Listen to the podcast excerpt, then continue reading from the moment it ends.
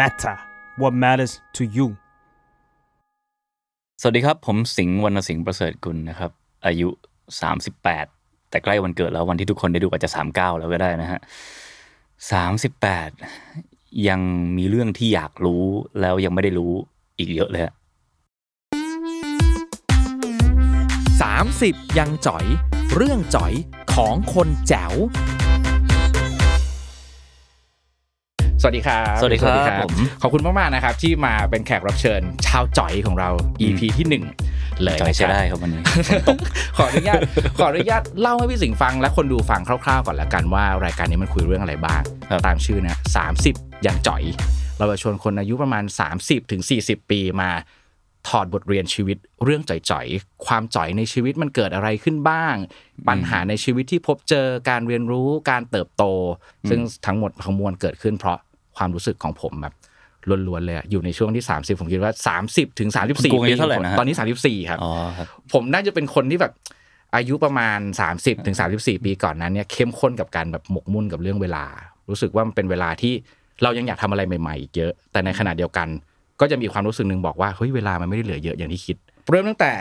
แบบสอบถามในรายการเราจะมีแบบสอบถามให้เดี๋ยวขึ้นภาพเหมือนจิต insert แพทย์มากเลยให้รายการนี้แบบเก้าอี้เอ่ยซึ่งจริงชาร์ตเอ่ยๆแต่ว่าจริง ๆ คนที่เป็นจิตแพทย์อาจจะเป็นแขกรับเชิญนะฮะผมอาจจะเป็นคนที่มาบำบัดให้มากกว่าเสียด้วยซ้ำแต่เหมือนแบบเป็นคนถามอ๋อคุณกวงอยู่ในช่วงที่อยากอยากคุยกับคนนู้นคนนี้ใช่เพื่อใช่ครับเพื่อดูว่าผมมุมมองใครเป็นอะไรยังไงใช่ครับไหมเพราะว่ารู้สึกว่ามันอย่างที่บอกครับมันปัญหามันแบบหลากหลายมาก ๆเลยแล้วแต่ละคนก็จะ trigger หรือว่า suffer กับเรื่องราวไม่เหมือนกันเป้าหมายมันแตกต่างกันอืมบริบทมันต่างกัน ต้นครับทุนมันต่างกันปัญหาที่เกิดขึ้นมันก็เลยต่างกันอะไรวิธีแบบบำเนี้ยบัดก็ต่างกัน ใช่ครับ อย่างผมอะก็จะเออผมจะดีใจเสมอที่ได้คุยกับคนอื่นได้รู้ว่าอ๋อคนนี้มีปัญหาแบบนี้ครับแล้ววันหนึ่งเขาก็ผ่านมันไปได้อะไรอืมแบบเนี้ยครับ ซึ่งสุดท้ายเราคงไม่ได้เอาองค์ความรู้หรือการแก้ปัญหาของเขามาใช้กับเราอยู่แหละ ถ้าในแง่นั้นก็ทุกคนก็คงจ่อยมาแล้วไม่มีใครเกิดมาแล้วไม่เคยจ่อยอยู่แล้วผมแต่ว่าจ่อยแล้วก็ผ่านไปนะฮะผมเลยคิดว่าจริง ๆ รายการเนี้ยทุกคนมันเลยสามารถแบบมาอยู่ในรายการนี้ได้หมดเลยแล้วอืมผมก็ เคารพในเรื่องราวของผู้คนน่ะถึงแม้ว่ามันจะตั้งชื่อรายการว่าจ่อยแต่สำหรับผมความจ่อยมันมีคุณค่าของมันนะจริงๆก็ตั้งได้ทุกช่วงนะผมว่าอืมเจ็ดสิบก็ยังจ่อยอยู่เพราะว่ามันมันต้องมีเรื่องอยู่แล้ว ในอนาคตเออไม่แน่ไม่มีนะใครไม่มีเรื่องหรอกครับเพียงแค่โจทย์แต่ละช่วงวัยมันก็ต่างกันไปใช่ไหมผมขอเรื่องแบบนี้ในแบบสอบถาม ผมบอกผมรบกวนพี่สิงห์นะว่า แต่ละข้อให้ตอบไม่เหมือนกันนะครับ เพราะฉะนั้นมันก็เลยจะไม่อาจจะไม่ใช่ค่าที่ใช้อ้างอิงได้ แต่มันเป็นค่าที่น่าสนใจสำหรับผมนะก็คือ ความพอใจต่อความเถื่อนครับพี่สิงห์ พี่สิงห์ติ๊กไว้ที่หนึ่งคะแนนคือน้อยที่สุด อืมทั้งนั้นที่พี่สิงห์เป็นคนที่มีภาพผูกกับความเถื่อนไว้พอสมควรครับก็คือชื่อรายการนะทำไมมันถึงน้อยที่สุดครับ เอออันนี้จริงๆสอบแบบสอบถามคือถามในช่วงอายุตั้งแต่ 30 มาจนถึงปัจจุบันเนี่ยนะครัฮะบแต่ว่าผมขอตอบในวันปัจจุบันนี้แล้วกันในวันอายุ38 เพราะงั้นสิ่งที่ติ๊กอาจจะไม่ได้สะท้อนความรู้สึกเมื่ออายุ 31 หรือ 32 อะไรเงี้ยนะครับ คือทุกวันเนี้ยผมไม่ได้ ออกไปลุยเพื่อเพื่อท้าทายโลกหรือท้าท้าอันตรายหรืออะไรอยู่แล้ว เพราะฉะนั้นไอตัวองค์ประกอบของความเถื่อนของสิ่งที่ผมทำอะมันอาจจะไม่ได้เป็นสิ่งที่ทำให้ผมพึงพอใจขนาดนั้น ผมไม่ได้แบบ โหต้องปีนเขาลูกนี้ให้ได้ ต้องไปวอร์โซนที่อันตรายที่สุดอะไรเงี้ย นั่นไม่ได้ไม่ได้เป็นแรงดึงดูดหลักของเรา เออแต่แน่นอนภาพมันออกไปเวลาแพ็กเกจรายการออกมา คนดูก็อาจจะเห็นในตรงนั้นเยอะ เพราะ แล้วเราก็ตั้งใจให้คนดูเห็นตรงนั้นเพราะมันเป็นแมกเนตดึงให้คนอยากมาดูได้ในเชิงคอนเทนต์นะครับ แต่ว่าตัวผมเองเนี่ยเออถ้าถามตอนเนี้ยมีที่ตรงไหนที่อยากไปด้วยการอยากไปเองนะไม่เหลือแล้วเหลือที่เดียวแต่ว่าตั้งใจยังไม่ไป คือแอนตาร์กติกาเพราะโคโลกว่าใต้เพราะว่าเดี๋ยวมันจะหมดอ๋อคิดแบบนั้นจริง ๆ เลยใช่ไหมพี่ใช่นี่คคืรับอเพราะว่าถ้าไปตรงนั้นคือหมดแล้วจริงๆที่ที่อยากไปแล้วยังไม่ได้ไปเนี่ยนะครับ แต่นั่นคือเอาความตั้งแบบ คนอยากเที่ยวนะอืมอืมอืมอืมคเอรับอแต่ว่าทุกวันนี้ผมก็ยังเดินทางบ่อยมาก บินแทบทุกเดือนแล้วก็บินไปแต่ละประเทศทุกคนก็คงแบบหืมไปทำปรื้อนี่อะไรเงี้ยอืมเออือมอืมอืมอืมเออสิ่งที่ยังทำให้ผมกลับไปอยู่วอร์โซน กลับไปอยู่ป่าดงดิบเอ่อไปอยู่ทะเลทรายเรื่อยๆ ตอนเนี้ยมันไม่ใช่ความเถื่อนด้วยตัวของมันเองอะครับ แต่มันคือการเจอเรื่องที่มีความหมายมากพอที่เราจะแบกอุปกรณ์หนัก 30 กิโลไปเดินหอบอยู่เพื่อที่จะเล่ามันออกมาให้ได้อืม นะครับเพราะฉะนั้นเอ่อทุกวันนี้แรงจูงใจหลักของผมไม่ใช่การเดินทางแล้วผมก็ไม่ได้มองตัวเป็นนักเดินทาง ผมมองตัวเป็นนักทำสารคดี เพียงแค่เรื่องที่ผมเล่ามันมันทำให้ผมต้องไปอยู่ตรงนั้นอืมนะครับ แล้วก็เอ่อพอพอเป็นเช่นนั้นก็เลยเลทความความพอใจในความเถื่อนอยู่ที่หนึ่งเพราะว่าไม่ได้แปลว่าไม่พอใจนะครับ แต่แปลว่ามันไม่ใช่แฟกเตอร์หลักที่ทำให้เราทำสิ่งที่เราทำอีกต่อไปแล้วครับสิ่งที่ผมอยากทำคือเล่าเรื่องที่ Impact อารมณ์ความรู้สึก คนดูมากพอที่เขาอยากจะเปลี่ยนแปลงอะไรบางอย่าง เออ ไม่ว่าจะเป็นในตัวเขาเองหรือในสังคมก็ตามแต่นั่นคือสิ่งที่พี่สิงห์บอกว่าตามหาสิ่งที่มีความหมายด้วยถูกไหมไอ้การที่แบบออกไปเรื่อยๆจากตอนแรกที่อาจจะตั้งเป้าด้วยความเร้าใจหรืออะไรบางอย่างฉูดฉาดแต่ว่าตอนนี้มันเป็นสิ่งนั้นมันจะต้องมีความหมายไอ้ความเร้าใจอะไรไม่ได้โหยหามขนาดนั้นแล้วอะดรีนาลีนอะไรก็ไม่ได้ขนาดนั้นแล้วฮะอืมเออแล้วเดี๋ยวตอนนี้กำลังปั้นรายการ season ใหม่อยู่ ถ้า ถ้าเห็น mood and tone ของมันตอนมันออกมาแล้วจะเห็นว่าเป็นผู้ใหญ่ขึ้นมากไอ้แนวแบบมาเล่นโบ๊ะบ๊ะกับกล้องนี่ไม่เหลือแล้ว เพราะว่าไม่ไม่มี feel จะทำแล้ว เราก็จะเน้นที่ประเด็นเป็นหลัก เน้นที่การถ่ายภาพอย่างละเมียดละมุนที่สุดเพื่อให้มันออกมาแล้วแบบทุกช็อตมันกระตุ้นความรู้สึกคนจริง ๆ อยากทำให้มันเป็นหนัง ถึงแม้มันยังคงธีมการเดินทางในพื้นที่เสี่ยงอันตรายอยู่ แต่ว่าเราเรามองมันเป็นหนังแล้ว อย่างเงี้ยครับเออมันก็โตขึ้นตามอายุนะฮะถ้าเอา factor ความเถื่อนอย่างเดียวมันเพิ่มขึ้นมากครับ เออหลายคนก็คงรู้แล้วว่าผมไปยูเครนมาช่วงช่วงต้นปีอะไรเงี้ยก็ใส่เสื้อกันกระสุนใส่นั่งรถทหารไป frontline ตรงเมืองบัคมุต ซึ่งเป็น frontline ที่รุนแรงที่สุดในตอนนั้นโอเคครับ แต่ผมไม่ได้ไปเพราะว่ามันอันตรายผมไปเพราะว่ามันมีเรื่องให้ผมเล่าอยู่ เออ แล้วการจะเล่าเรื่องนี้ให้สมบูรณ์มันก็ต้องไปตรงนั้น ก่อนหน้าที่จะนั่งรถไปตรงนั้นน่ะเป็นไปยืนอยู่หน้ากระจกในห้องน้ำอยู่ประมาณชั่วโมงหนึ่งเพื่อเพื่อขามดาวในคืนก่อนหน้านั้นเพราะรู้ว่าวันต่อไปแม่งโอกาสตายสูงมาก เออแล้วก็เออผมต้องอัดวิดีโอพูดความรู้สึกตัวเองในห้องคนเดียวนะฮะก่อนที่จะออกไป เพื่อที่จะเอามาใช้เป็นตัวร้อยเรื่องในคอนเทนต์ในวันนั้นๆอย่างเงี้ยเป็นก็เป็นวิธีการทำงาน วันนั้นผมรู้สึกจริงนี่อาจจะเป็นวิดีโอสุดท้ายของกูแล้วก็ได้นะเออเพราะว่าตรงที่ผมไปคือมันเดือดที่สุดของของยูเครนแล้วครับ ก็ แต่ผมพูดตรงเนี้ย เออหลายคนอาจจะแบบเฮ้ยมึงโม้หรือเปล่าแบบ คือ ก็ไม่รู้จะคอนวินส์ยังไงว่า เราไม่ได้อยากเอาเครดิตความอันตรายมาติดบ้างบนบ่า เพื่อให้รู้สึกว่าไอคนนี้แม่ง เออโหเจ๋งว่าอะไรเงี้ยคือนั่นไม่ใช่สิ่งที่เราต้องการหรือจุดประสงค์ของเรา แต่เรา เราเองก็กลัวตายเหมือนกัน เออ อาจจะน้อยกว่าคนอื่นหน่อย แต่ก็ยังกลัวอยู่บ้างแต่ก็ กลัวไม่ได้ใช้ชีวิตมากกว่าเออออายุที่มากขึ้นครับพี่สิงห์ทำให้เรากลัวตายและกลัวไม่ได้ใช้ชีวิตมากขึ้นไหมครับ ไม่น้อยลง น้อยลงครับตอนเด็กๆก็คิดเยอะเรื่องการทิ้งเลกาซีไว้การสร้างความหมายทิ้งไว้บนโลกการเหลือเวลาจำกัดอืมตอนนี้ รู้สึกแบบเออค่อยๆทำไปเดี๋ยวมันก็เสร็จเองเออปีหนึ่งสองปี อายุสามแปดกับอายุสี่สิบเอ็ดต่างยังไงวะเออ ก็มันออกมาตอนไหนก็ตอนนั้นแหละแล้วก็จะทำให้มันดีที่สุดแคร์เรื่องการคราฟต์งานมากขึ้น ซึ่งต่อไปแปลว่าจะเห็นผมอยู่ใน YouTube แน่น้อยลงเยอะ เพราะว่าผมทำ YouTube มาสามปีเนี่ยหรือสี่ปีไม่รู้จำไม่ได้แล้ว ผมพบว่าเป็นอาชีพที่ไม่เหมาะกับตัวเอง เพราะว่ามันต้องทำคอนเทนต์เร็วรัวและเกาะประเด็น ด้วยความเคารพต่อวิชาชีพนี้ แต่ว่ามมันไม่ใช่ผม ผมต้องการใช้เวลาเป็นปีๆกับงานสักชิ้นหนึ่งหรืออย่างน้อยก็สี่เดือนห้าเดือนอะไรอย่างเงี้ยฮะแล้วค่อยๆ คราฟมันออกมาให้ดีที่สุด แล้วซึ่งเวลาตรงนั้นเนี่ยมันไม่ได้รวมแค่การถ่ายทำมารวมการประสานงานการ research หนังสือเป็นเล่มๆแล้วการกลับมาตัดต่อให้มันให้มันสวยงามกระชับและเร้าอารมณ์ที่สุดอะไรเงี้ยสิ่งเหล่านี้ใช้เวลาเป็นปีนะครับ แล้วก็เออแต่ผม enjoy ทุกทุก step ของการทำงานแบบนี้ ก็เลยนำมาสู่ไอ้เพลงที่ตอบในแบบสอบถามนั้นนะเออเป็นเพลงของ Mumford & Sons นะครับครับวงก็ดังเหมือนกันก็ชื่อเพลง There Will There Be Will Be Time Time เพราะว่านั่นคือความรู้สึกในช่วงที่แก่ขึ้นเรื่อยๆ เดี๋ยวก็มีเวลา เดี๋ยวก็ได้ทำเวลาอืม ตอนเด็กๆผมก็เป็นแบบคุณกวงนะคือ เอ้ยจะสามสิบแล้วว่ะจะสามห้าแล้วว่ะแล้วก็เอาตัวเองไปยึดโยงกับการเปรียบเทียบในสังคมค่อนข้างเยอะว่า คนนั้นอายุเท่านี้แล้วมีเลก a ซี่แบบนี้ได้ทำอันนี้สำเร็จหรือว่ามีตังค์เท่านี้อะไรไอ้เรื่องตังค์อาจจะไม่ค่อยเอฟเฟกผมเท่าไหร่ แต่ว่าเรื่องการที่เห็นคนที่อายุน้อยๆมี impact ต่อสังคมเนี่ย มันค่อนข้าง affect จิตใจผมเยอะนะครับ แต่พอโตขึ้นมาเรื่อยๆ มันก็นิ่งนิ่งขึ้น แล้วเราได้ค้นพบว่าถ้าเราแม้ว่าข้างนอกจะเปลี่ยนแปลงไปยังไงเนี่ย ถ้าเรามีโอกาสทำสิ่งที่เรารู้ในใจเราว่ามันมีความหมายแล้วลึกซึ้งอยู่ตรงนั้นเนี่ยมัน มันเป็นฐานให้ยึดมั่นได้ ให้มันเราไม่เขย่าไปกับสายลมที่มันเปลี่ยนแปลงเร็วข้างนอกนั่นนะไม่รู้สึกว่าเฮ้ยคนอื่นไปถึงนั่นแล้วฉันยังฉันได้แค่นี้เองเหรือว่าอะไรเงี้ย แต่แน่นอนฐานของผมมันก็อาจจะ extreme หน่อยนะ แต่ฐานคนอื่นก็คงจะต่างกันไป พี่หนึ่งเคยมีช่วงเจอภาวะแบบพวก quarter life crisis หรือ mid life crisis ถามว่ามีไหมมีแต่ผมขอแนะนำคุณกวงก่อนแล้วกันซึ่งเป็นสิ่งสิ่งเดียวที่ผมทำแล้วช่วยได้เยอะสุดปิด social network อื้อหืออันนี้พูดจริงๆนะแบบ โลกคุณจะเปลี่ยนเลย ผมไม่ได้อธิบายก็ได้ว่าเปลี่ยนไงคุณลองดู เออ แล้วแล้วมันจะมันจะง่ายขึ้นเยอะกับการเอาชนะปัญหานี้ แค่นั้นก็เออยากแล้วปะไม่ได้ยากเท่าที่คุณคิดนะแต่ของผมคืออ ผมไปถ่ายงานผมไม่มีเวลาเปิดเลย เริ่มจากตรงนั้น แล้วพอไม่ได้เปิดอาทิตย์หนึ่งเอองั้นก็ไม่เปิดสักสองอาทิตย์แล้วกันแล้วก็เริ่มไปเดือนหนึ่งแล้วก็เริ่มไปสองเดือนอ่าเออถามว่าเปิดบ้างไหมก็เปิดเช็คงานบ้างอะไรเงี้ยอืมแต่ว่าอืมอืมอืมอะไรที่ต้องโพสต์เป็นงานผมก็ ผมก็โยนให้ทีมงานทำหมดเพื่อนโชคดีมีทีมงานเนี่ยครับเราก็ไม่ต้องไม่ต้องดูอะไรเองเลยอืมแล้วก็ uninstall แอปไปเอ่อถ้าจะดูก็เปิดคอมดูเท่านั้น แค่เนี้ยก็ก็ช่วยเรื่องสภาพจิตได้ได้เยอะมากเลยกับการรู้สึกว่ามีเข็มนาฬิกาที่วิ่งตลอดเวลาที่เราจะต้องไปวิ่งแข่งกับคนอื่นเขา ในทุกสนามเลยไม่ใช่แค่สนามที่เราถนัดด้วยซ้ำนะแทบจะทุกสนามเลยอะไรเงี้ยเออทีนี้ถามว่าผมมี mid life crisis บ้างไหม quarter life ผมจำไม่ค่อยได้ว่ามีอย่างชัดเจนเท่าไหร่ครับนะครับผม mid life แล้วครับเอ่ออาจจะเป็นช่วงที่ อายุประมาณยี่สิบเจ็ดยี่แปดตอนนั้นก็อันนี้พูดถึง quarter life นะครับก็คือ เป็นช่วงที่จบรายการแรกของพื้นที่ชีวิตพอดีของไทย PBS แล้วยังไม่รู้ว่าจะไปยังไงต่อก็เคว้งเคว้งอยู่ประมาณปีหนึ่ง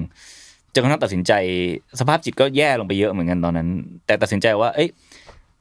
ตอนนั้นต้องดีไซน์ว่าจะไปกับการเดินทางต่อหรือจะเลือกเลือกอาชีพใหม่ไปเลย เพราะว่ามันมีสองอย่างที่พูผมในตอนนั้นหนึ่งคือการออกไปสำรวจโลกกว้าง กับสองคือการสร้าง Impact ด้านสังคม แต่เรื่อง Impact ด้านสังคม เราก็ลองไปแตะขาแบบอยู่ในทีมงานการเมืองตรงนู้นตรงนี้บ้างอะไรเงี้ยแต่ก็ยังไม่ค่อยพบที่ที่ตัวเองถนัดเท่าไหร่พบว่าตัวเองไม่ใช่คนที่เก่งเรื่องการประสานงานหรือการการประชุมแล้วได้ผลลัพธ์ขนาดนั้นอะไรเงี้ยเออแต่แล้วก็ย้อนกลับไปว่าก่อนหน้านี้เราเดินทางมาตลอดปีละสิบสามสิบสี่ทริป เรามีความสุขกับมัน ตอนนั้นไม่ได้คิดว่าจะมีความสุขแต่ว่าไหนลองดูซิอีกรอบหนึ่งแล้วก็หาตัวเองในการเดินทางอีกครั้ง ปรากฏมันยังเจออีกครั้งหนึ่งผ่านการไปถ่ายเถื่อนครั้งแรกนะครับ ที่แอฟริกาใต้กับนามิเบียครับก็จากนั้นก็ยาวเลยอย่างที่ทุกคนเห็นกัน เอ่อจนกระทั่งถึงตอนนี้ที่การเดินทางไม่ได้ใช่สิ่งที่เราทวินหาอะไรมากมายแล้ว แต่ว่าที่ไปเพราะว่ามันต้องไปทำงานแค่นั้นเองนะครับ ส่วนมิดไลฟ์ไครสิตเนี่ย ผมว่ามันน่าจะเพิ่งผ่านมาช่วงปีสองปีเนี่ย เอ่อคือช่วงโควิดผมก็หยุดเดินทางไปใช่ไหมครับแล้วก็เป็นช่วงที่มามองเรื่องการสร้างครอบครัวอย่างจริงจังเอ่อแฟนตอนนั้นทุกคนก็คงรู้แหละครับเออก็คือแต่โอเคเราก็วางเขาไว้ด้านหนึ่ง แต่อีกด้านหนึงคือตัวเราเองที่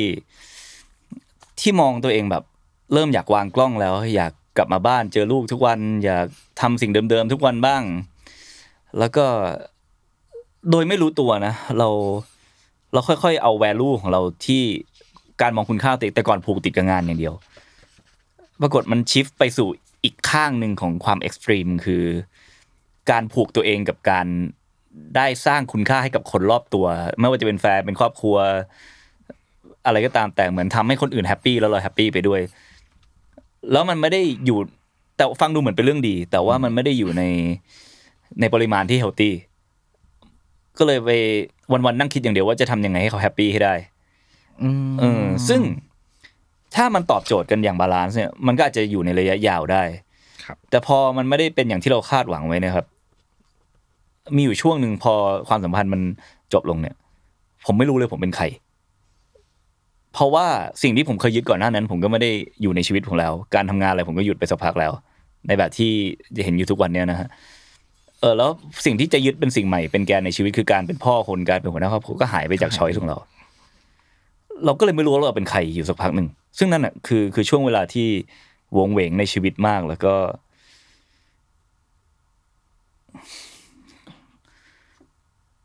เป็นความรู้สึกใหม่ ของการที่ไม่รู้เลยว่าตื่นมาแล้วจะทำอะไรดี เออทั้งทั้งที่ก่อนหน้านี้แบบ ผมไม่เคยมีปัญหานี้มาก่อน คือตั้งแต่เด็กจนโตเนี่ย จนถึงอายุสามห้าสามหกแล้วกันผมรู้ทุกวันว่าผมอยากทำอะไร มีแต่ปัญหาเดียวคือทำไม่ทันทำไม่ทันเพราะมันอยากทำเยอะเกันไป มีช่วงเวลาประมาณหกเดือนเจ็ดเดือนเลยที่แบบต้องค่อยๆพลิกตัวเองกลับมาใหม่ว่า ฉันจะเป็นใครฉันจะทำอะไร อะไรคือสิ่งที่จะทำให้การหายใจในวันพรุ่งนี้ยังยังน่าสนใจอยู่ เออตอนนี้ไปถึงขั้นเป็นอาการแบบพวกดีเพรสซึมเศร้าอะไรพวกนั้นเลยไหมครับพี่เล็กเออผมไม่รู้ว่าเรียกอย่างนั้นได้ไหมถ้าแต่ในเชิงเคมีผมคงไม่ถึงขั้นนั้น แต่มันก็มีวันที่แบบนั่งอยู่แล้วแบบ ไม่มีแรงจะทำอะไรเลยก็มีอืมแล้วการที่ เจ็บในเรื่องหนึ่ง มันก็ทำไปสู่การเอ่อการไม่มีความมีความกระตือรือร้นในการอยากทำอะไรที่เหลือไม่ว่าจะเป็นเรื่องงาน ซึ่งเป็นแก่นชีวิตผมมาตลอด หรือว่าแม้กระทั่งเรื่องไปเที่ยวเรื่อง ดูหนังฟังเพลงกินข้าวอะไรเงี้ยมันก็ไม่ค่อยมีความเอนจอยอะไรเท่าไหร่ครับ คิดว่าหลายๆคนก็คงเคยผ่านช่วงนั้น เวลาเหมือนกับหินเสาหลักของชีวิตมันหักลงไปอะเออแล้วเราต้องหาหาสิ่งใหม่ขึ้นมา ก็สิ่งที่ได้เรียนรู้จากคริสิสครั้งนั้นก็คือว่า ก่อนหน้านี้ผมเป็นคนที่เอาแต่งานตัวเอง แล้วคนรอบข้างไม่สนใจเลย แล้วพอสวิงไปสู่อีกด้านหนึ่งก็ก็เข้าคิดว่าเออเออนั่นเป็นเรื่องดีแล้วในตอนแรกเพราะคิดว่าเออในในที่สุดเราก็เรียนรู้แล้วที่จะเป็นคนที่อยู่เพื่อคนอื่นได้ หรือว่าเป็นคนที่คายกับคนอื่น ดูแลคนอื่นเป็น แต่พอมาพบในวัยที่โตขึ้นนี้เออมันก็สุดขั้วไปอีกอย่างหนึ่งเออเพราะงั้นชีวิตมันคำตอบมันอย่างเดียวครับ คือความสมดุลแทบจะทุกเรื่องเลยคุณหาคำตอบได้ในความสมดุลทั้งหมด มาตอนนี้ผมก็เลยเรื่องดูแลคนรอบข้างเรื่องความสัมพันธ์ เราก็ ไว้ส่วนหนึ่ง แต่อีกด้านหนึ่งเราก็ต้องบิวตัวเราเองที่แข็งแรงมากๆ ที่ถึงแม้ปัจจัยภายนอกจะเป็นอย่างไร เราก็อาจจะเสียใจบ้างอาจจะเจ็บบ้างแต่ไม่พังขึ้นมาให้ได้เนะนี่คือสิ่งที่เรียนรู้ในช่วงสี่สิบเอ้ยสามสิบปลายๆดิครับเออปีสุดท้ายแล้วสามสิบประมาณพี่สิงห์บอกว่าประมาณ6กถึงเเดือนใช่ไหมครับที่อครับยู่ผมในภาวะแบบนั้นสุดท้ายแล้วมันกลับมาได้จากอะไรนะครับพี่ค่อยๆกลับมาครับ จากคนรอบข้างที่ให้กำลังใจ แล้วก็ จากการค่อยๆถีบตัวเองกลับไปทำงาน ที่คิดว่าน่าจะรัก ตอนนั้นยังไม่รู้นะว่าจะรักน่มันรักเหรอ ใช่ จนกระทั่งทำไมมันถึงกลายเป็นคำว่าทำงานที่น่าจะรักเพราะเราไม่รู้ว่ามันจะหิวเราได้จริงป่ะเรามีแต่ความหวังว่ามันจะหิวเราได้ แต่มันไม่ได้มาพร้อมกับความกระตือรือร้นเหมือนแต่ก่อนแล้วว่าเฮ้ยอยากออกไปทำจังเลย แต่มันมาจากความทรงจำว่าแต่ก่อนเราทำแล้วเรามีความสุขเอออืมเออซึ่งก็จับผิดจับถูกอยู่สักพัก บางทริปก็เลิก พอออกไปถ่าย บางทริปแรก ๆ ก็ เออมันทำไมมันไม่กลับมาทีวะตัวเราคนนั้น แต่เหมือนว่าเราไปรัชกระบวนการรักษาตัวเองอะครับ อืม แต่ว่าก็ตลกดีย้อนกลับมาเรื่องยูเครนเนี่ย ผมยืนยิ้มอยู่กลางดงระเบิด แล้วรู้สึกว่ากูกลับมาแล้ว จากทริปนั้นเลยไหมใช่ครับฮะนั่นคือจุดที่ผมรู้สึกสมบูรณ์ที่สุดว่าโอเค เจอละโทษนะครับแสดงว่าตอนที่ถือกล้องไปยูเครน ตอนที่กำลังจะบินหรือว่าตอนที่คิดมันยังไม่หาย ยังไม่แน่ใจว่าเราจะ คือมันก็ดีขึ้นเรื่อยๆ จากสภาพแวดล้อมแล้ว เวลาผ่านไปมันก็รักษาทุกอย่างอะนะครับครับ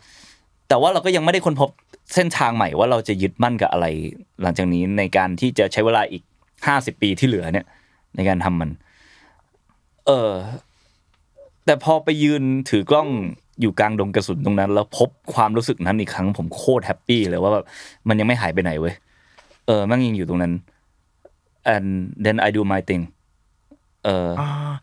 พี่สิงห์พอจะนึกออกไหมครับว่าสิ่งที่เรารู้สึกว่าเราลืมไปแล้วมันได้กลับมาจากการถือกล้องยืนอยู่กลางกระสุนมันคืออะไรฮะที่บอก yes เนี่ยแหละคือฉันการเล่าเรื่องที่โคตรมีความหมายเลยครับ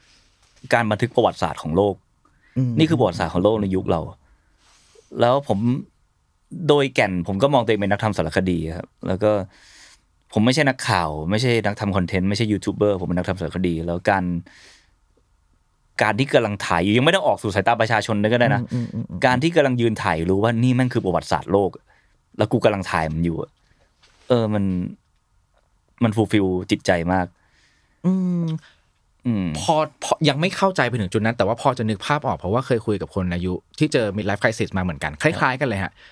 ของพี่สิงห์ก็คือ ไปไปเจอตัวเองจริงก็คือตอนที่ยืนอยู่กลางสนามรบครับแล้วเนอะบางคนก็ ไปปั่นจักรยานแล้วก็ไปเจออะไรบางอย่างในตรงนั้น บางคนก็แค่หยุดทำสิ่งที่ตัวเองเคยทำแล้วไปทำสิ่งใหม่อะไรเงี้ยแล้วก็ไปเจอคุณค่าอะไรบางอย่างขึ้นมา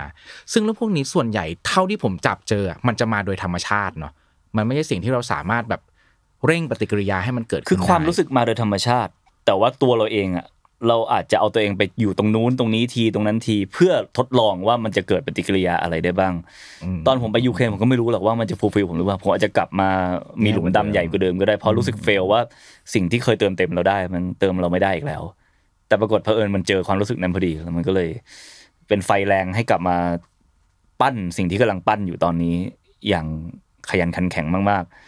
แต่นั่นเป็นเพียงแค่ด้านหนึ่งของชีวิตแล้วมันไม่ใช่ทั้งหมดของชีวิตเหมือนแต่ก่อนตอนนี้ผมก็มีอีกหลาย project แล้วก็มีอีกหลายด้านของชีวิต หรือว่าไหนที่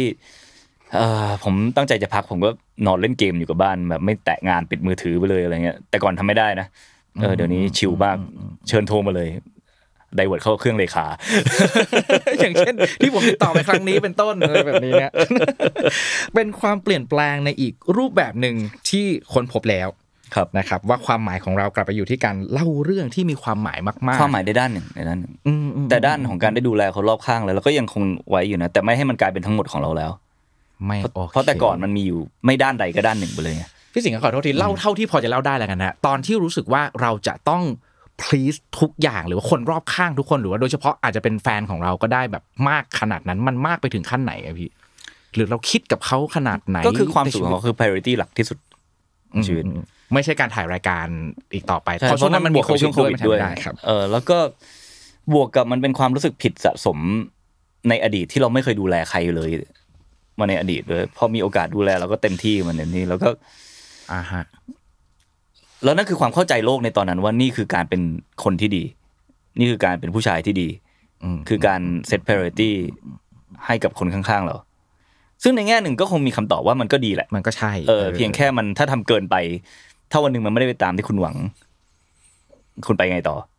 อืมอืมเออืมออืมอืมอืมอืมโอเคฮะอืมเมื่อพอพอพูดถึงเรื่องความรักและการยุติความสัมพันธ์เนอะพี่สิงห์การยุติความสัมพันธ์ตอนวัยสามสิบแปดปี มันอะให้เข้ากับรายการ มันดูจ่อย มากน้อยขนาดไหนในความรู้สึกพี่สิงห์ฮะ มันเหนื่อยครับ มันเหนื่อย เพราะว่ามันเหนื่อย มันทดลองผิดลองถูกมาหลายครั้งแล้วใช่ไหมกับเรื่องนี้ แล้วก็ ผมว่าการเริ่มต้นใหม่มันก็เหนื่อยและเสียใจทุกครั้ง แต่ยิ่งอายุเยอะเยอะขึ้นมันแบบเฮ้ยกูต้องไปทำอะไรเนี่ยต้องไปเที่ยวผับอีกรอบเลย หรือต้องไปลงคอร์สเรียนอะไรเงี้ยหรือช่างแม่งแล้วอยู่เป็นฤาษีไปอะไรเงี้ยเอออนึกออกใช่ไหมครับแบบถ้าเป็นเด็กอายุยี่ห้าผมอาจจะตื่นเต้นกับความการได้เริ่มต้นใหม่อะไรก็ได้ แต่อายุ ยิ่งอายุเยอะมันอยากได้สิ่งที่ stable อยู่เป็นนานๆ ไม่ต้องขึ้นไม่ต้องลงมาก แล้วก็เป็นแก่นให้ชีวิตอะทีนี้แบบ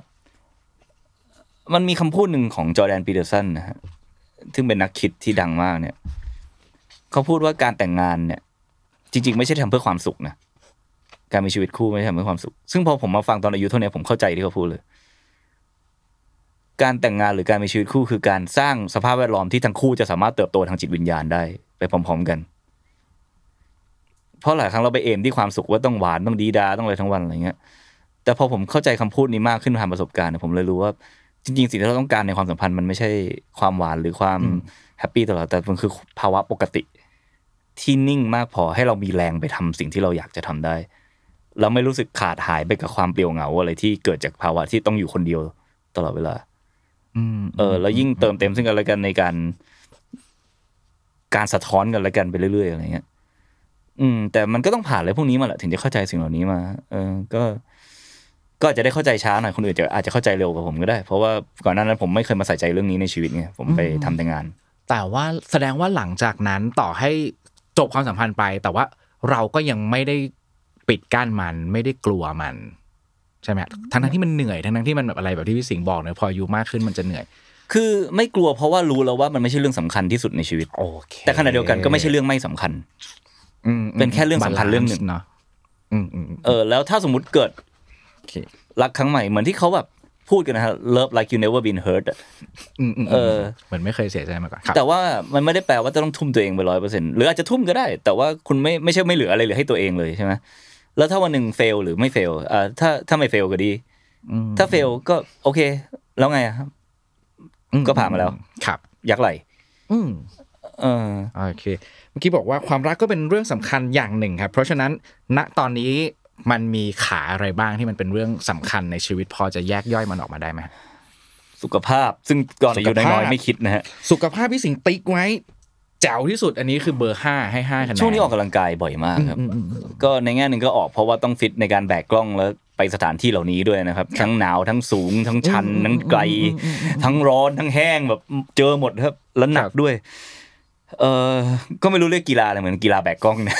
นั่นนั่นคือกีฬาที่ผมเล่นอยู่กีฬาแบกกล้องเออเออเออโอเคทีมงาน production คงจะเข้าใจดีนะอืมเออวิแต่ว่าแบกกล้องไปเรื่อยคนจะมีปัญหาเรื่องหลัง ผมเลยต้องฝึกหลังเยอะๆแล้วผมต้องแบกอย่างถูกวิธีอืมอืมเพราะว่าเคยทำผิดวิธีจนเข่าอักเสบหลังอักเสบมาแล้วก็ก็เลยต้องดูแลตัวเองเต็มที่เรื่องนี้ครับ แล้วพอสุขภาพกายดีก็ ทำอะไรมันก็มีแรงกระปรี้กระเปร่าสุขภาพจิตก็ดีไปด้วยอืมนะครับ แล้วบวกกับอืมอืมตอนนี้ค้นพบ balance มากขึ้น คือวันไหนอย่างที่บอกพักก็พัก เออ แล้วก็ยิ่งตอนอย่างที่บอกไปหลายครั้งแล้วว่าพอได้เลิกโซเชียลเน็ตเวิร์กอย่างจริงจังเนี่ยมันสุขภาพจิตดีขึ้นมากครับนะฮะเออแล้วก็เอออย่าใช้คำว่าเลิกเลยใช้คำว่ามินิม l ลโดส แต่ก่อนแบบร้อยเปอร์เซ็นต์ตอนนี้จะเหลือสักห้าถึงสิบเปอร์เซ็นต์เอาเลเลยยถ้าเดี๋ยวนี้อาจจะเป็นแบบ microdose ค่อยๆเสพตอนเช้าวันละนิดอะไรแบบนี้ปะตอนบางทีสองวันค่อยเปิดดูครั้งอะไรเงี้ยเออโอเคค่อยๆแค่เอาใคร message มาบ้างต้องตอบไหมอะไรอ่าเงี้ยเออเอ้ยเพราะฉะนั้นตอนนี้มันยังมีเรื่องอะไรอยู่ไหมฮะที่ที่ยังอยากรู้แล้วมันยังอยู่บนโซเชียลมีเดียอยู่ถ้าพี่สิงห์จะเข้าไปพี่สิงห์จะเข้าไปดูเพื่อสิ่งนั้น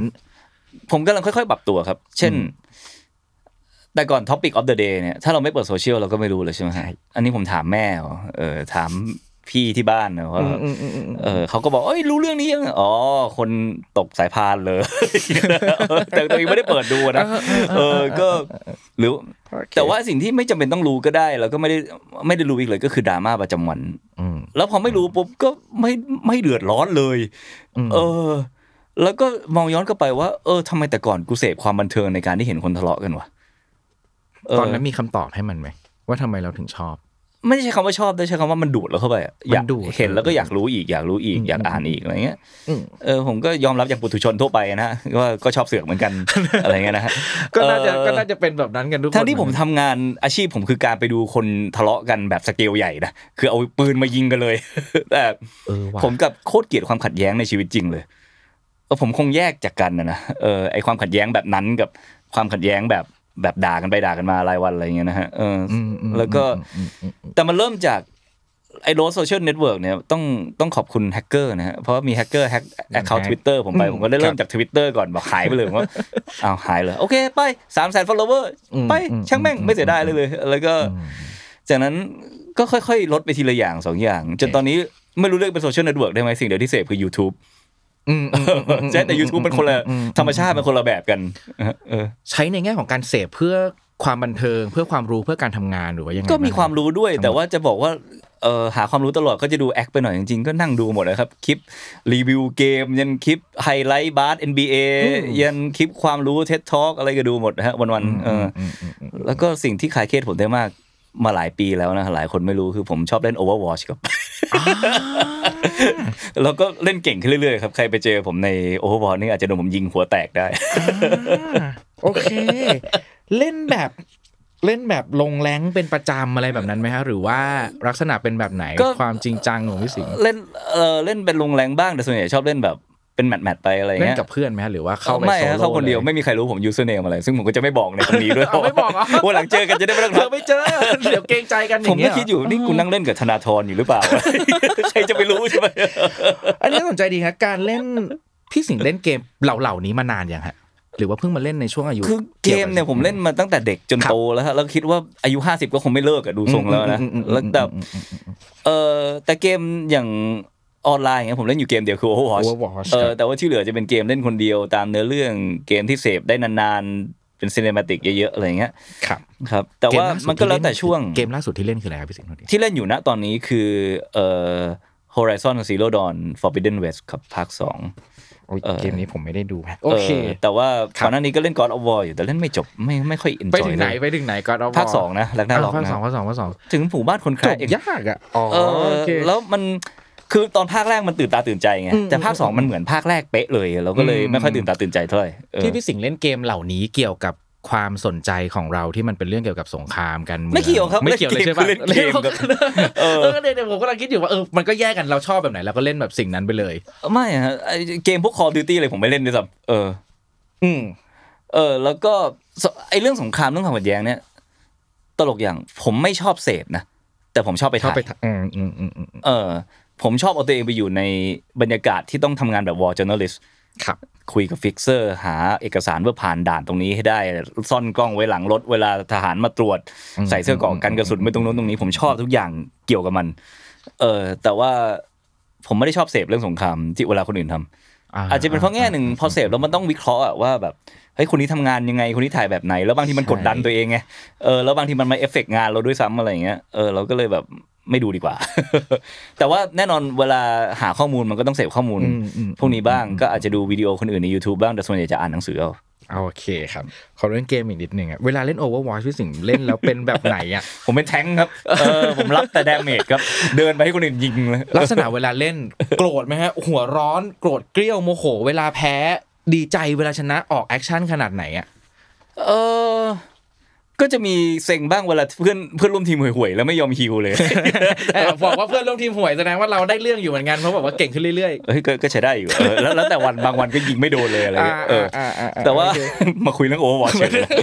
ผมชอบที่ผมเพราะว่าผมลักษณะนิสัยในการเล่นเกมของผมเปลี่ยนไปเมื่ออายุมากขึ้นอืมตอนผมอายุก่อน 30 ผมเล่นเกมเป็นบ้าเป็นหลังเลย ทุกวันนี้อ่าก็เปลี่ยนไปเป็นยังชอบเกมอยู่แต่ ไม่ได้เล่นมันแหละช่วง 30 ต้นๆผมไม่ได้เล่นหันไปดูทำแต่งานเออแต่มาสัปดาห์ปลายๆกลับมาเล่นอีเอกอผมไม่เล่นอะผมอาจจะกลับไปเล่นเกมเออในอนาคตเพราะผมก็ป็นไปไเดี๋ยวนี้ผมเบรกเป็นแล้วอย่างที่บอกเออ แล้วก็ในโอเวอร์ผมก็จะไม่ฮิวชาวบ้านแน่นอนครับผมเป็นสายแทงค์อย่างเดียวครับเดินชนชนชนชนชนชนการการเลือกเล่นแทงค์เกี่ยวข้องอะไรกับลักษณะนิสัยอะไรของเราไหมครับ ผมก็ไม่รู้มันเล่นสำหรับผมมันเล่นง่ายกว่ามันเล่นตัวอื่นอะง่ายอืมเออแล้วก็ มันมันทนดีเออใช่มันอึดดีเขาบอกว่าเล่นแทงค์อะเล่นง่ายแต่เล่นให้เก่งอะยาก เออให้ก็มันรู้ให้มันอยู่ที่จังหวะเข้าใจเพื่อนจริงๆเข้าจังหวะออกอืมบางคนเห็นว่าไม่ตายสักทีก็เข้าอย่างเดียวก็ใช่แล้วก็ตายใช่เองใช่ใช่ใช่ใช่โอเคครับ อันนั้นเป็นเรื่องเกมในวัยสามสิบปีของดูดีนั่งพูดแล้วอารมณ์ดีเลยเออเออเนี่ยเลิกจ่อยไปเลยเลิกจ่อยไปเลยทันทีนะขอเรื่องจ่อยนิดนึงสิ่งที่น่าสนใจก็คือพี่สิงห์เขียนไว้ในข้อหนึ่งครับ บอกว่านิสัยที่เพิ่งค้นพบเมื่อช่วงวัยสามสิบ ปีเนี่ยคือความเซนซิทีฟอ๋อ ก็กลับไปสู่คำตอบที่ตอบมาก่อนหน้านี้แล้วครับครับ ว่าพอเราคือก่อนหน้านี้เราที่เราไม่เซนซิทีฟเลยจนกระทั่งอายุสามห้าด้วยซ้ำนะฮะเพราะเราไม่เคยเอาตัวเองไปอิงกับคนอื่น ครับ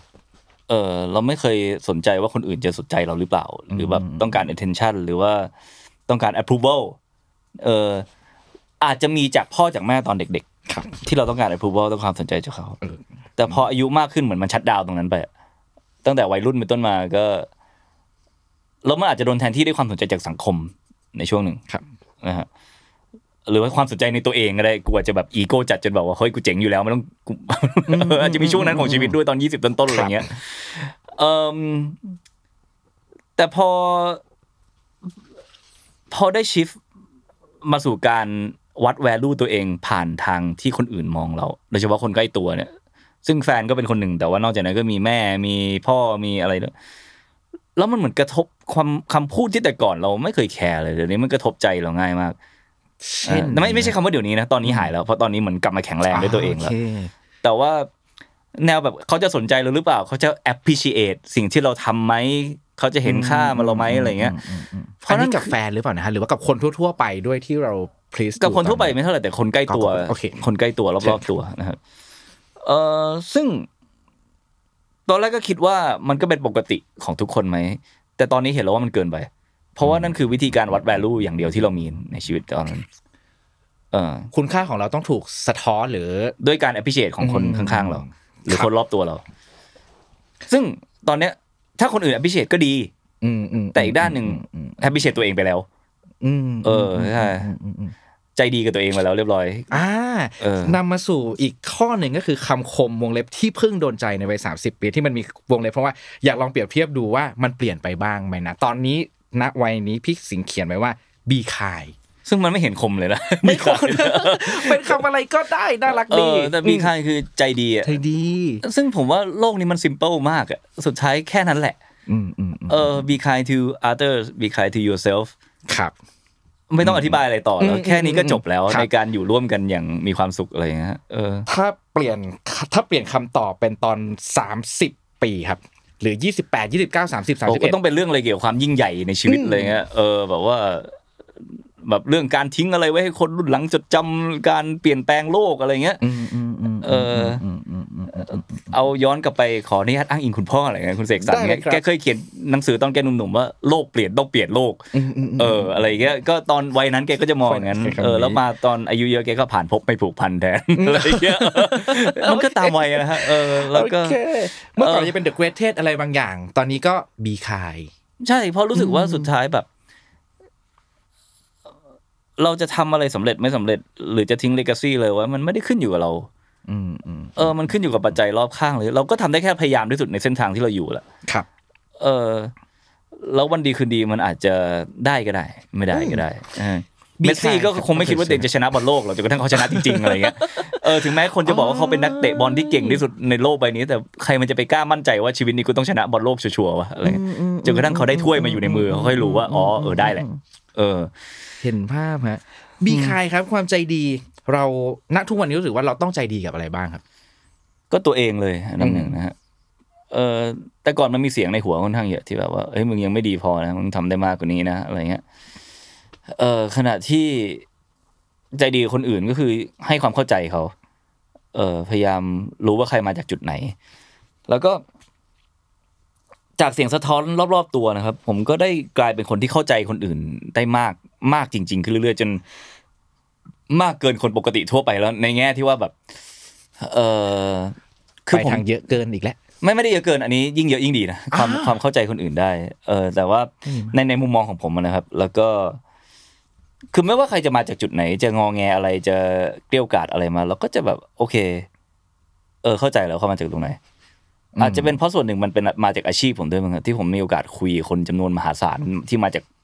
ทุกจุดยืนบนโลกใบนี้ ตั้งแต่ผู้ก่อการร้ายยันนักการเมืองยันทหาร ยันชาวประมงอะไรเงี้ย เออ มีคนประเภทไหน หรือว่ามีเรื่องประเภทไหนไหมที่สุดท้ายแล้วไม่ว่าจะยังไงก็ตามพี่ถึงรู้ว่าบีคายไม่ได้อยู่ดี ถ้าเอาเป้าหมายก็สุดท้ายก็อยากให้มันได้ทุกที่นะฮะอืมแต่ว่าแน่นอนมันก็มีคนที่ทำร้ายคนอื่นโดยตั้งใจอย่างเงี้ย เราก็อาจจะไม่ อาจจะเข้าใจได้ว่าทำไมเขาทำแบบนั้น แต่ว่าอาจจะให้ไปเห็นด้วยหรือคายกับเขาก็คงไม่ไม่รู้จะทำไปทำไมเหมือนกันอะไรเงี้ยเออก็ครับมันคงมีคนผิดอยู่จริงๆบนโลกใบนี้ เพียงแค่ก่อนแล้วตัวผมเองก่อนจะไปถึงเส้นที่จัดว่าไอ้นี่แม่งผิดไอ้นี่แม่งเร็วมัน มันจะมีช่องว่างให้การความเข้าใจเยอะมากอืมอืมจนกว่าจะไปถึงเส้นที่โอเค ถึงตรงนี้ต้องแบ่งแล้วอืมอืมเออ แค่นั้นนะฮะอืมขอบคุณครับ มีอีกหนึ่งจุดนะครับ ที่ที่พี่สิงห์เขียนเอาไว้ก็คือ แล้วผมสงสัยในนี้ก็คือความพอใจต่อผลงานและอาชีพ อันนี้ติ๊กไว้ที่สองครับครับสองจากท้าย คือมันอยู่จริง ๆ เนื่องจากต้องการให้ติ๊กให้มันไม่เหมือนไม่เหมืกัอนนกันนะใช่ใช่ใช่ก็เลยอย่างที่บอกนะครับเออว่ามันอาจจะไม่ใช่ค่ากลางที่ตรงไปตรงมา แต่ว่ามันจะเป็นตัวเลขที่ดูน่าสนใจ ก็อย่างที่บอกว่าตอนนี้ตอบในเชิงปัจจุบันนะครับอืมแล้วปัจจุบันเนี่ยมันอยู่ในช่วงเปลี่ยนผ่านที่เราอยาก shift ตัวเองไปสู่อีกจุดหนึ่งครับ แต่มันยังไปไม่ถึงเพราะว่ายังอยู่ในขั้นตอนของการการปรุงมันอยู่อืมซึ่งในแง่หนึ่งคือสิ่งที่พูดไปแล้วคือการทำ รายการ season ใหม่ ซึ่งอันนี้ก็เซอร์ไพรส์นิดนึงนะฮะว่ามันจะไม่ได้ชื่อเถื่อน Travel แล้ว จะเป็นรายการใหม่ไปเลย แล้วก็เอ่อแต่ว่าธีมมันก็คือแปดสงครามทั่วโลกครับนะครับแปดเทพมหาสงครามอะไรเออแล้วก็รายการที่โฟกัส แต่สงครามเท่านั้นบนโลกอันนี้ผมยังไม่เห็นอืมอืมนะไม่ว่าของไทยหรือของฝรั่ง คืออาจจะมีคนทำข่าวพีซในสงครามแต่รายการ ที่เป็นหนังหนังสารคดีที่แบบซีเนมาติกมากๆแล้วแบบสงครามล้วนเลย ผมยังไม่เห็น นั่นคือสิ่งที่ผมปั้นอยู่ แล้วก็ผมอยากส่งมันไประดับโลกให้ได้ นั่นคือความตั้งใจตอนนี้โอเคเพราะฉะนั้นก็ก็เลยอยู่ในช่วงที่ยังไม่ถึงฝันแต่แต่ปั้นทุกวันอยู่นะครับอืมอืมเออแล้วก็โดนรีเจ็คมาบ้างโดน a- แล้วก็ได้เกณฑ์ approval มาบ้าง หรือมีอะไรมีพันธมิตรใหม่ๆเข้ามาเรื่อยๆก็ แต่ระหว่างเส้นทางเนี้ตอนนี้ผมไม่ได้เดินคนเดียวแล้วมันห่างไกลจากไอ้หนุ่มถือโกโปรอยู่กลางทะเลทรายมากแล้วตอนนี้มีคนสนใจในโปรเจกต์นี้มากมายมาร่วมเส้นทางกันด้วยนะครับก็แน่นอนยังถ่ายคนเดียวอยู่ แต่ว่า factor อื่นๆมีมีคนมาช่วยมากมายนะครับผมอืมทำไมสุดท้ายแล้วพออายุมากขึ้นสเกลงานใหญ่ขึ้น สุดท้ายถึงยังเลือกที่จะไปคนเดียวเหมือนเดิม ไม่มีงบครับ โอ้ใครทำ production ก็รู้พาคนใช่เพิ่มไปคนหนึ่งต่างประเทศนั่นก็ผมมาฟังแต่ผมก็ฟังที่พี่สิงห์เล่ามาว่ามันจะแบบ cinematic มากขึ้น มันจะคิดหรืออะไรมากขึ้น ก็จริง ๆ คนมันก็เป็นเรื่องจำเป็นไหมพี่ ไม่จำเป็นครับ ไม่จำเป็นอะหมายถึงว่า ก็เป็นความมั่นใจของผมประมาณนึงแหละคืออคนอื่นเขาก็มี skill อื่นๆใช่ไหมครับผมมั่นใจใน skill นี้ของผม ซึ่งโอเคมันก็มีเส้นแบ่งระหว่างความมั่นใจกับความหลงตัวเองนะครับ เออเราก็ขออยู่ในเส้นความมั่นใจแล้วกันเออ แต่ว่ามั่นใจว่านี่ก็คือความเชี่ยวชาญของเรา แล้วเราพัฒนามันขึ้นมาจากจุดที่เราเริ่มต้นโอเคเป็นเวลาสิบปี แล้วเราเราทำได้ดีขึ้นเยอะมาก อีกด้านหนึ่งก็คือเราก็อยากให้ วิธีการเล่าเรื่องแบบเนี้ยแบบที่เราทำมาตลอด แต่แบบอัปเกรดขึ้นมากๆเนี่ยมันไปสู่สายตาชาวโลกให้ได้ อืมก็เลยยังเลือกทำวิธีเดิมอยู่ มากกว่าการมีกองถ่ายเป็นสิบสิบคนเข้าไปครับผมทำไมถึงไม่ใช้ชื่อเถื่อนแล้วนะครับพี่สิงห์เพราะมันมันเป็นไม่ใช่เถื่อนทราเวลแล้วครับหลังจากทำไปสักพักรู้สึกว่าเฮ้ยนี่มันอีกรายการหนึงเลยนี่หว่าอืมอืมอืม เพราะว่าไอ้เถื่อนทราเวลมันจะมีติดมุกตลกบ้าง จะมีแนวแอดเวนเจอร์ปีนเขาปีนป่ายทนร้อนทนหนาวเยอะไอ้นี้แบบประเด็นประเด็นและประเด็นอืมอืมอืมอืมอืมเออ อาจจะมีทั้งประเด็นภายในประเด็นภายนอก แล้วก็ครับ เราเองก็อยู่ในช่วงที่ mature กว่าเดิมมากแล้วงานที่ออกมามันต่างจากเดิมเยอะมากเราก็เลยคิดว่าถ้าอยู่ดีมาตั้งอันนี้เป็นเถื่อน season ใหม่คนดูเก่าๆเขาจะงงก็ได้ว่ามันไม่เห็นเหมือนเดิมเลยอืมนะฮะแล้วก็ อันที่สองคือเราอย่างที่บอกอยากส่งตลาดอินเตอร์ไปครับทีนี้คนต่างชาติเขาไม่รู้อยู่แล้วเถื่อน Travel คืออะไร เราก็ restart ใหม่ซะเลยนะฮะเออถ้าใช้ภาษาอังกฤษมันต้องใช้ว่าประมาณอะไรนะพี่คือชื่อเล่นๆที่เราตั้งให้เถื่อน Travel มานานแล้วเนี่ยคือ Hardcore Holiday นะฮะ Hardcore Holiday เออเป็นชื่ออีเมลของบริษัทเราด้วย แต่ว่ามันไม่ใช่ชื่อไม่ใช่ชื่อรายการนี้เออรายการนี้โทนมัน dark มากครับ dark จริงๆเออแล้วก็ สายตาคู่นี้ก็ได้เห็นความมืดมนที่สุดของโลกใบนี้มานักต่อนักแล้ว ก็มันก็ผ่านมาทางกล้องผมเนี่ยแหละเอออืมอืมอืมอืมอีกเรื่องหนึ่งที่เกี่ยวกับชวนชวนคุยเกี่ยวกับความจ่อยมันคือเรื่องสภาพสังคมบริบทที่เราที่เราเจอครับ ของพี่สิงห์อาจจะอาจจะชวนคุยแบบสองมิติเลยก็คือในประเทศไทยที่เราเจออยู่ครับไอ้บริบทในสังคมสถานการณ์ต่าง ๆ มันทำให้เรารู้สึกทำให้ผู้คนแล้วกันครับทำให้ผู้คนรู้สึกจ่อย ได้มากขนาดไหน และถ้าเทียบกับสิ่งที่เราไปเจอมาในโลกทั้งหมดจากการทำเถื่อนมามันเป็นยังไงเพราะว่าในบ้งไทยเนี่ย มันมีความสิ้นหวังสองระดับครับหนึ่งคือความสิ้นหวังที่เกิดจากความล้มเหลวของของระบบจริง ๆนำมาสู่ความเหลื่อมล้ำนำมาสู่ความไม่ยุติธรรมทั้งหลายอืมเออแล้วก็สิ่งที่ประเทศไทยควรจะไปถึงได้ตั้งนานแล้ว เราก็ยังไปไม่ถึงสิอ่า มันมีเรื่องจริงอยู่ในนั้นครับการคอร์รัปชันก็ดี ความไม่เป็นธรรมในรัฐธรรมนูญ ความไม่เป็นธรรมในสภาความไม่เป็นธรรมในศาลอะไรเงี้ยมันมีอยู่แหละกับมันมีความสิ้นหวังที่เราปั่นกันเองค่อนข้างเยอะคือเห็นในโซเชียลแบบบางทีเรื่องไม่ได้ใหญ่ขนาดนั้น แต่พอมันมาปั่นปั่นปั่นปั่นกันอะมันก็เลยดูเป็นเรื่องใหญ่แล้วซะจนแบบว่าโหโลกใบนี้มันช่างโหดเหี้ยมเลวร้ายแล้วก็ไม่ยุติธรรมอะไรก็ซะเลยอย่างเงี้ย ซึ่งครับอันเนี้ยผมก็ ผมเก่งแล้ว เพราะว่าผมจะไม่ name ประเด็นอะไร เดี๋ยวผมจะโดนทัวร์ผมอยู่มานานแล้วผมอยู่เป็น แต่ว่าคุณไปคิดเอาเองแล้วกันมันมีประเด็นอะไรบ้างอืมนะครับ แต่ถ้าผมเริ่มบอกว่าเช่นอะไรปุ๊บเดี๋ยวก็จะมีคนเข้ามาเถียงกันเต็มไปหมดแล้วอืมมันก็จะ shift จากการที่ว่ามันมีอยู่ไปสู่การไปเถียงประเด็นนั้นๆอืม เออซึ่งผมไม่ต้องการตรงนั้น ผมแค่อยากให้คุณไปสำรวจเราเองว่าบางเรื่องมันไม่ได้ใหญ่ขนาดนั้น แต่เราปั่นกันเองซะจนมันดูแบบดูบัดซบมากอะซะจนไม่มีความหวังอะไรเหลือบนประเทศนี้แล้วอะอืมซึ่งเราว่ามันไม่ใช่อืมอืมอืมอืมถ้ามองออกไปมันก็มีทั้งสองทางครับในเส้นทางของความ balance ก็คือปัญหามีอยู่จริง เอ่อคนที่เป็นเจ้าของปัญหาผู้สร้างปัญหามีอยู่จริง แต่มันไม่ได้แปลว่าทุกอย่างสิ้นหวังไปหมดอืมเออ แล้วคุณภาพชีวิตประเทศไทย ดีกว่านี้ได้ไหมดีกว่าได้เยอะฮะครับ แต่มันเราไม่ได้แย่สุดในโลก การเข้าใจว่าประเทศไทยแบบ แย่ที่สุดในโลก ผมพูดในฐานะคนไปมา 85 ประเทศแล้วกันนะเท่าที่เห็นมา ถ้าจากตัวอย่าง sample group ที่ผมเห็นใน 85 ประเทศเนี่ย ความเป็นอยู่ของเราอยู่ใน top 30%นะครับมอันนี้ไม่ได้อืมอืมอืมไม่ได้พูดได้การอวยหรือการพยายามกดประเทศตัวเอง แต่ว่าพูดจากสิ่งที่เห็นมา เอาแค่สิ่งที่ตัวเรามีคือเดินไปไหนซื้อของกินได้ในราคาถูกอืมกับส่วนส่วนใหญ่ใช้คำว่าส่วนใหญ่ น้ำไหลไฟมา อืมแค่เนี้ย เกินเจ็ดสิบเปอร์เซ็นของโลกแล้วนะครับ เออ เพราะว่าเราไม่นับยุโรป เพราะว่ายุโรปอยู่ top สามสิบอยู่แล้วอ่าเออเราเราไม่ต้องไปดูญี่ปุ่นไปดู หรือว่าอเมริกาบางจุดเรายังดีกว่าเขาด้วยซ้ำอ่าอ่าอ่านะฮะสัญญาณอินเทอร์เน็ตบ้านเราแทบจะเร็วสุดในโลกเท่าที่ผมเคยเจอมาแล้วอืมนะครับ เออ เป็นต้นอะไรเงี้ย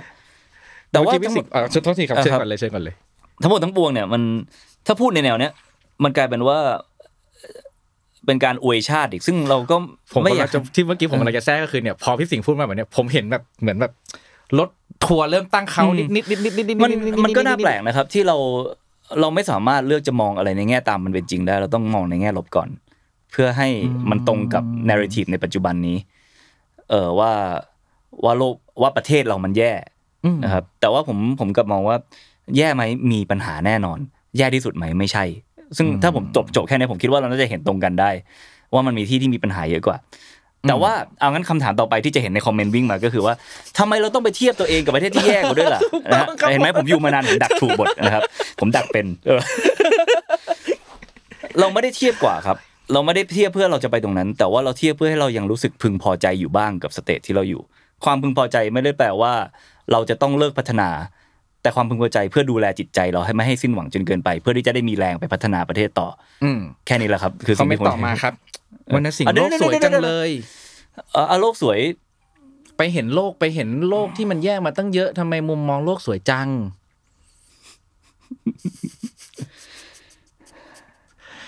อันนี้คอมเมนต์นะครับ อันนี้คอมเมนต์เข้าใจใต้คลิปเข้าใจไม่ใช่ผมแต่นะผมขำไม่ใช่ผมไม่ใช่ผม ไม่ใช่ผม คือ ในประเทศไทยผมก็เห็นมาหลายปัญหาครับ ผมไปถ่ายคนไร้บ้าน ผมไปถ่ายหญิงบริการ ผมไป ถ่ายคนติดยาแบบ เออแต่ขณะเดียวกันผมก็ได้ไปถ่ายผู้ลี้ภัยที่อัฟกานิสถาน ผมไปถ่ายผู้ลี้ภัยที่คองโก ผมไป เห็นแผ่นดินกำลังจมน้ำในเลทหนึ่งร้อยนาทีจมไปหนึ่งสนามฟุตบอลนะครับ แล้วนี่ไม่ใช่เรื่องเราเล่นนะครับแบบ นี่คือแลนด์ลอสคริสิที่กำลังเกิดขึ้นที่อเมริกา เออแบบ มันมีปัญหาระดับประเทศอยู่ที่น่าเป็นกังวลและพัฒนาได้อืมอืแต่มันมีปัญหาระดับโลก ซึ่งทำให้ปัญหาเหล่าเนี้ยเหลือแค่นี้จริงโอเคๆแล้วลองที่ผมเน้นเรื่องสิ่งแวดล้อมเป็นหลักนะครับ เพราะว่าสังคมมนุษย์โดยทั้งปวงเนี่ย ไม่มีทางดำรงอยู่ได้เลย ถ้าเราไม่ดูดทรัพยากร หรือมีทรัพยากรคอย support อยู่ นี่คือเมือง เนี่ยเมืองเมืองคือ black hole ดูดทรัพยากรมาบางทีดูดมาข้ามโลกด้วยซ้ำดูดเสร็จขี้ออกไปกระจายของเสียไปทั่วทุกที่ เราอยู่ใน bubble ที่เราไม่ต้องสนใจก็ได้ว่าระบบนิเวศข้างนอกเป็นยังไง เพราะว่ามีคนทำแทนเรา แต่มันไม่ได้เปลี่ยนความเป็นจริงว่าเรากำลังดูดทุกสิ่งที่เราใช้อยู่นี้ไม้อันนี้โลหะตรงนี้ แสงตรงนี้มาจากโลกภายนอก แล้วโลกใบนี้กำลังสาหัสแบบสาหัสมากๆครับผมไม่รู้จะพูดยังไงแล้วไฟป่าในแคนาดา แผ่นดินจมน้ำในอเมริกา น้ำแข็งละลายที่อาร์กติก แล้วทั้งหมดทั้งปวงมันคือระบบ support ชีวิต อันนั้นพูดถึงปัญหาสิ่งแวดล้อมซึ่งโอบล้อมสังคมมนุษย์โดยรวมไว้อีกทีนะครับ แล้วถ้าเอาแค่ปัญหาสังคมเองเนี่ย ความรุนแรงบ้านเรามี แต่ผมเพิ่งกลับมาจากนิวออร์ลีนส์ที่ที่ทุกคนมีปืนนะฮะแล้วทุกคืนผมได้ยินเสียงหวอจากคนยิงกันตลอดเวลา นั่นคือประเทศเจริญแล้วด้วยนะอเมริกานะ นี่ยังไม่พูดถึง war zone เลยครับ ครับคือถ้าคำว่าโลกสวย แปลว่าไม่ยอมมองว่าประเทศไทยแย่ที่สุดในโลก ผมก็ขอเป็นอย่างนั้นแล้วกัน เพราะว่ามันไม่ได้แย่ที่สุดจริงโอเคๆแล้วเราไม่ใช่มีปัญหาใหญ่ที่สุดจริงๆบนโลกใบนี้อืมอืมอืมอืมอืมแต่ถ้ามองว่าประเทศไทยมีปัญหาและควรพัฒนา และยินดีลงลงแรงและลงเวลาเพื่อร่วมกันแก้มัน ผมผมยินดีเต็มที่อืมอืมมเออเพราะว่าทุกวันนี้ผมก็ไม่ได้อยู่แค่ขั้นทำสื่อของการทำเรื่องสิ่งแวดล้อมอย่างเดียวใช่ผมก็ครับไปยุ่งกับเรื่องการร่างกฎหมายไปอยู่กับอืมฝั่งนโยบายไป ไปคุยประชุมตลอดเวลาเมื่อเช้าก็เพิ่งประชุมเรื่องอากาศสะอาดกันมาอะไรเงี้ยฮะเราก็พยายามมีส่วนร่วมในการแก้ปัญหาตลอด เราไม่ได้ปฏิเสธว่าปัญหาอากาศบ้านเราแย่สุดในโลก ถ้าพูดว่าปัญหาบ้านเราอากาศแย่สุดในโลกเรื่องจริงอันนี้เรื่องจริงแล้วนะครับแต่ปัญหาอื่นๆมันมีมันมีปลีกย่อยอีกเยอะ แล้วมันมีปัญหาระระดับระบบนิเวศของโลกที่ใหญ่กว่าทุกประเทศรวมกันอยู่ซึ่งผมโชคดีในงานของผมผมมีโอกาสได้เห็นมันจริง ๆ แล้วมันวิกฤตมากแล้ว ครับ แล้วเดี๋ยวมันจะมากระทบชีวิตทุกคนเหมือนกับไวรัสเล็ก ๆ ที่เรียกว่าโควิด มันอาจจะไม่ได้มารูปแบบไวรัส มันจะมารูปแบบในอากาศที่คุณหายใจไม่ได้ บ้านที่น้ำท่วมทุกปี อาหารที่แพงขึ้นทุกวันกับโลกใหม่ๆ ซึ่งไม่มีใครรู้ว่าจะมาจากตรงไหนบ้างคำถามต่อมาเลยจะเป็นแบบนี้ครับพี่สิงห์การที่เราพูดเรื่องสิ่งแวดล้อม ผลักดันมันพยายามทำแบบมากมาขนาดนี้มาโดยตลอดในทุกๆเรื่องนะแต่ว่าสุดท้าย พี่สิงห์ก็ยังต้องมาพูดประโยคแบบเมื่อกี้อยู่ซ้ำๆซ้ำๆซ้ำๆเพื่อให้คนเห็นภาพอะ เหมือนคนเขาก็ยังไม่เห็นในสิ่งเดียวกับที่เราเห็นอยู่ดี ความรู้สึกเหล่านี้เป็นยังไงบ้างครับพี่เป็นความจ่อยอย่างหนึ่งไหมเป็นเรื่องธรรมดาครับเป็นเรื่องธรรมดา ผมไม่ได้มีความหงุดหงิดในมวลมนุษยชาติ ผมมีความวิตกในปัญหา แต่ผมไม่ได้ทั้งคาดหวังหรือผิดหวังกับมนุษย์โดยรวม เพราะผมอย่างที่บอกย้อนไปสู่ความเข้าใจ ผมก็เข้าใจว่ามนุษย์เป็นอย่างนี้แหละครับ ครับ แล้วก็ถ้าปัญหาไม่มาลนอยู่ในชีวิตทุกคนประจำวันแล้วมันก็ยาก ที่จะให้ใครใส่ใจจริง ๆ มันไม่เหมือนเรื่องโควิด หรือเรื่องการเงินหรือเรื่องเศรษฐกิจ หรือเรื่องความเท่าเทียมทางสังคมสิ่งเหล่านี้มันอยู่ในชีวิตแล้วอืมอืมอืมอืมจริง ๆ ทางที่ดีที่สุดในแก้ปัญหาพวกนี้ปัญหาเกี่ยวกับระบบนิเวศโลกเนี่ยผมไม่ใช้คำว่าสิ่งแวดล้อมด้วยมันคือระบบนิเวศระบบนิเวศ life support ของโลกนะครับครับมันควรจะแก้ตั้งแต่ก่อนมันเกิดปัญหา แต่ว่ามองอย่างสมจริงที่สุดเนี่ย ไม่มีทางที่มนุษย์จะทำได้ เพราะว่ามันคือสเกลของปัญหาที่กว้างระดับโลก แล้วพอทุกคนต้องรับผิดชอบก็ไม่มีใครรับผิดชอบเลย แล้วมันคือปัญหาที่ยาวข้าม generationนะครับเอ่อข้าม generation ของช่วงอายุขัยคนด้วย และข้าม generation ของรัฐบาลด้วย ไม่มีระบบการเมืองไหนแม้กระทั่งประเทศที่เป็นประชาธิปไตยหนึ่งร้อยเปอร์เซ็นที่สามารถสร้างเครื่องมือทางการเมืองที่สามารถตอบโจทย์ในการแก้ปัญหาระยะยาวขนาดนี้ และใหญ่ขนาดนี้ได้ในปัจจุบันนะครับเรามีการประชุมระดับนานาชาติโลกมากมายแต่ไปดูกราฟคาร์บอนที่เริ่มพูดตั้งแต่ประมาณช่วงปี 80 70 ว่าต้องลดคาร์บอนนะครับ ไม่มีปีไหนลดเลยยกเว้นปีโควิดอืมอืมนะฮะเป็นแล้วเป็นการลดแบบสะดุดแล้วจากนั้นขึ้นกลับไปใหม่ ความร้อนตอนแรกเราเอมไว้ว่า อย่าให้เกิน 1.5 องศา นั่นคือ best case scenario ตอนนี้ให้ถ่ายครับเท่าไหร่แล้วครับ ปัจจุบันวันเนี้ยโอ้ยไม่รู้เลยอะทายไม่ได้เลยอะ1.2ถึง1.3องศาแล้วครับเราเหลือ Windows Operation อะโทษทีพี่สิงห์อันนี้ภายในระยะเวลาเท่าไหร่นะฮะตั้งแต่ปีปี1850ครับ18คือ มนุษย์เริ่มปล่อยคาร์บอนตั้งแต่ปี 1850 เพราะมีการปฏิวัติอุตสาหกรรมนะฮะอืมแล้วก็เอ่ออะคำว่าอะขอขอไปเรื่องวิชาการหน่อยนะได้ครับ องศาเหล่านี้คือองศาที่เขาเอมไว้ว่าภายในปี 2100 อย่าให้เกินเท่านี้อืมเพราะว่าไม่งั้นภัยธรรมชาติเนี่ย มันจะเพิ่มขึ้นเป็นกราฟแนวโค้ง หรือที่เขาเรียก exponential นะครับผมครับอย่างเช่นถ้าเราจำจากศูนย์องศาไป 4 องศา ความเป็นไปได้ที่จะเกิดพายุโซนร้อน เกิดไฟป่า เกิดอะไรก็ตามแต่เนี่ยจะสูงขึ้นถึง 40ถึง50เท่าอืมนะฮะแต่ถ้าจากศูนย์ไปหนึ่งองศาจะเพิ่มแค่แค่สองเท่าสี่เท่าก็ว่าไปครับนะครับมันจะมันจะชันขึ้นเรื่อยๆกราฟแล้วปารีสกรีเมนที่มนุษยชาติมารวมตัว แล้วก็ตั้งโกลว่าอย่าให้มันเกินนี้นะ คือ2องศาในปี 2100 แต่ให้ดีที่สุดคืออย่าให้เกิน 1.5 องศาครับ ตอนนี้เราอยู่ที่ 1.3 แล้ว แล้วไม่มีทีท่าว่าคาร์บอนจะลดลง นั่นแปลว่า ถ้าไม่มีอะไรเปลี่ยนแปลงซึ่งผมคิดว่าไม่มีอืมนะครับเราจะเจอโลกที่ร้อนขึ้น3ถึง4องศาในปี 2100 แล้วในปี 2050 เนี้ยดีไม่ดีแตะเกือบเกือบ2องศาแล้วอืมนะครับซึ่งมันแปลว่าอะไร พื้นที่เพาะปลูกทั่วโลกจะปลูกยากขึ้นที่ที่แรงอยู่แล้วจะแรงมากขึ้นที่ที่น้ำท่วมจะท่วมหนักขึ้น แผ่นดินที่จมน้ำก็จะจมเร็วขึ้นนะครับ ผมชายฝั่งก็จะโดนกัดเซาะมากขึ้นปะการังจะหายไปจากทะเลเพราะน้ำทะเลมันร้อนขึ้น พอปะการังหายปลาก็จะไม่มีแหล่งอนุบาลปลาสปายปลาในทะเลก็จะหายไปด้วยมาสู่ซูชิมาสู่ซีฟู้ดทุกคนนี่ไม่รวมอากาศเป็นพิษ ไม่รวมเรื่องพลาสติกเต็มทะเลครับนะครับ ทุกอย่างมันกลับมาสู่ life support system ของสังคมเมืองหมดนะฮะอืมเออถ้าผมพูดมาขนาดนี้แล้วผมขอถามกลับไปทุกคนที่บอกผมว่าโลกสวยผมว่า why aren't you worried yet ทำไมมึงยังไม่ worry อีกอ่าเออผมนึกออกเดี๋ยวเราเลยชวนคุยว่าเออ มันพูดกันมาถึงขนาดนี้แล้วภาพมันเหลือเหลือแค่0.2องศาแบบเท่านั้นเอง อืม อืม แต่ยังไม่เหนื่อยเนาะยังไม่ยังมีความหวังในการทำสิ่งนี้อยู่เสมอคือผมมันเป็น nature ของผมด้วยที่ ผม fulfillชีวิตด้วยการการหางานที่มีความหมาย แล้วโจทย์ที่มันทำให้มีความหมายได้ก็คือมันต้องมีมีภัยก่อน แล้วไปสู้กับภัยนั้นเพื่อให้งานของเรามีความหมาย ไปดูในนิยายทั้งหลายอะตัวเอกจะมีความหมายได้ก็เมื่อต้องมีภัยพิบัติอะไรมา หรือมีตัวร้ายมา แล้วการสู้กับสิ่งนั้น ทีเนี้ยถ้ามองแค่ส่วนตัวเท่านั้นนะไม่มองผลลัพธ์ของสิ่งที่ผมทำนะผมได้สู้กับโจทย์นี้ผมก็ fulfill ตัวเองแล้วเพราะผมรู้สึกผมได้ทำสิ่งที่มีความหมายด้วยเออแต่ว่าถ้าถามว่าโจทย์ของมนุษยชาติ แม้กระทั่งผมเองก็ยังไม่สามารถ bring ตัวเองไป worryได้ร้อยเปอร์เซ็นเพราะว่าถ้าวอรี่ถึงขั้นนั้นเนี่ย มันอาจจะฟังก์ชันไม่ได้เลยก็ได้ เพราะว่าสภาพมันแย่ลงมากเลยจริงอืม อืมอืมนะครับอืมเออผมก็ผมก็ได้ในระดับหนึ่งอืมนะฮะแต่เราไม่สามารถเอาหัวใจเราไปสมานรวมกับหัวใจของพระแม่ธรณีได้ร้อยเปอร์เซ็นซะจนรู้สึกมันเหมือนกับที่เรารู้สึกของตัวเองอันนี้ยากอืมอืมอืมแต่เดี๋ยวพอทุกคนเริ่มคนพบว่าญาติตัวเองป่วย แฟนตัวเองป่วย อาหารแพงมาก ๆ ซื้อไม่ไหวแล้ว อะไรเหล่านี้มันจะค่อย ๆ เข้ามาสู่ความเจ็บปวดในชีวิตส่วนตัวเอง นะฮะแล้วก็แนวทางการรับมือกับเรื่องภาวะความเปลี่ยนแปลงของโลกเนี่ยมันมีอยู่สองแนวทางหลักๆ ที่เราได้ยินมาตลอดคือการลดคาร์บอน อันนั้นเขาเรียกมิติเกชันหรือการลดที่ต้นเหตุ ซึ่งเป็นเรื่องดี Carbon แต่ว่าทำไม่ได้ อย่างที่เห็นมาแล้ว เพราะงั้นแนวทางที่เราควรจะพูดกันเนะครับ คือเรื่อง adaptation หรือการปรับตัวเข้ากับโลกที่เปลี่ยนไปแล้วนะครับเอ่อแล้วก็ถ้าจะให้ scope เห็นใหญ่กว่านั้นอีกกลับมาสู่เรื่องการมองเมืองไทยกับระดับโลกเนี่ย เราพูดเรื่องการลดคาร์บอนกันเยอะอืมๆ แต่ประเทศไทยเนี่ย เราปล่อยอยู่หนึ่งเปอร์เซ็นต์นิดๆครับอ๋อนั่นแปลว่าต่อให้ประเทศไทยลดคาร์บอนเหลือศูนย์ก็ไม่มีผลอะไรเลยกับเส้นอุณหภูมิโลกที่กำลังมุ่งไปข้างหน้าไอ้ที่เราได้ยินพวกเรื่อง carbon neutral การ trade carbon credit อะไรต่างๆ ในปีเท่านี้มันจะต้อง neutral การใช้คาร์บอนเป็นเป็นศูนย์ของประเทศต่างๆครับเป้าหมายต่างๆ ไม่มีทางเป็นไปได้ใช่ไหมครับพี่เขายังอยู่ในสมมติฐานว่ายังต้องทำอยู่ ซึ่งดีแล้วเพราะไม่งั้นมันไม่มีอะไรเบรกเลยอืมอืมอืมครับนะครับ แต่ถ้ามองจากความเห็นส่วนตัวผมผมว่าไม่รอด อืม แล้วก็ เอ่อประเทศที่ต้องเปลี่ยนให้ได้ คืออเมริกา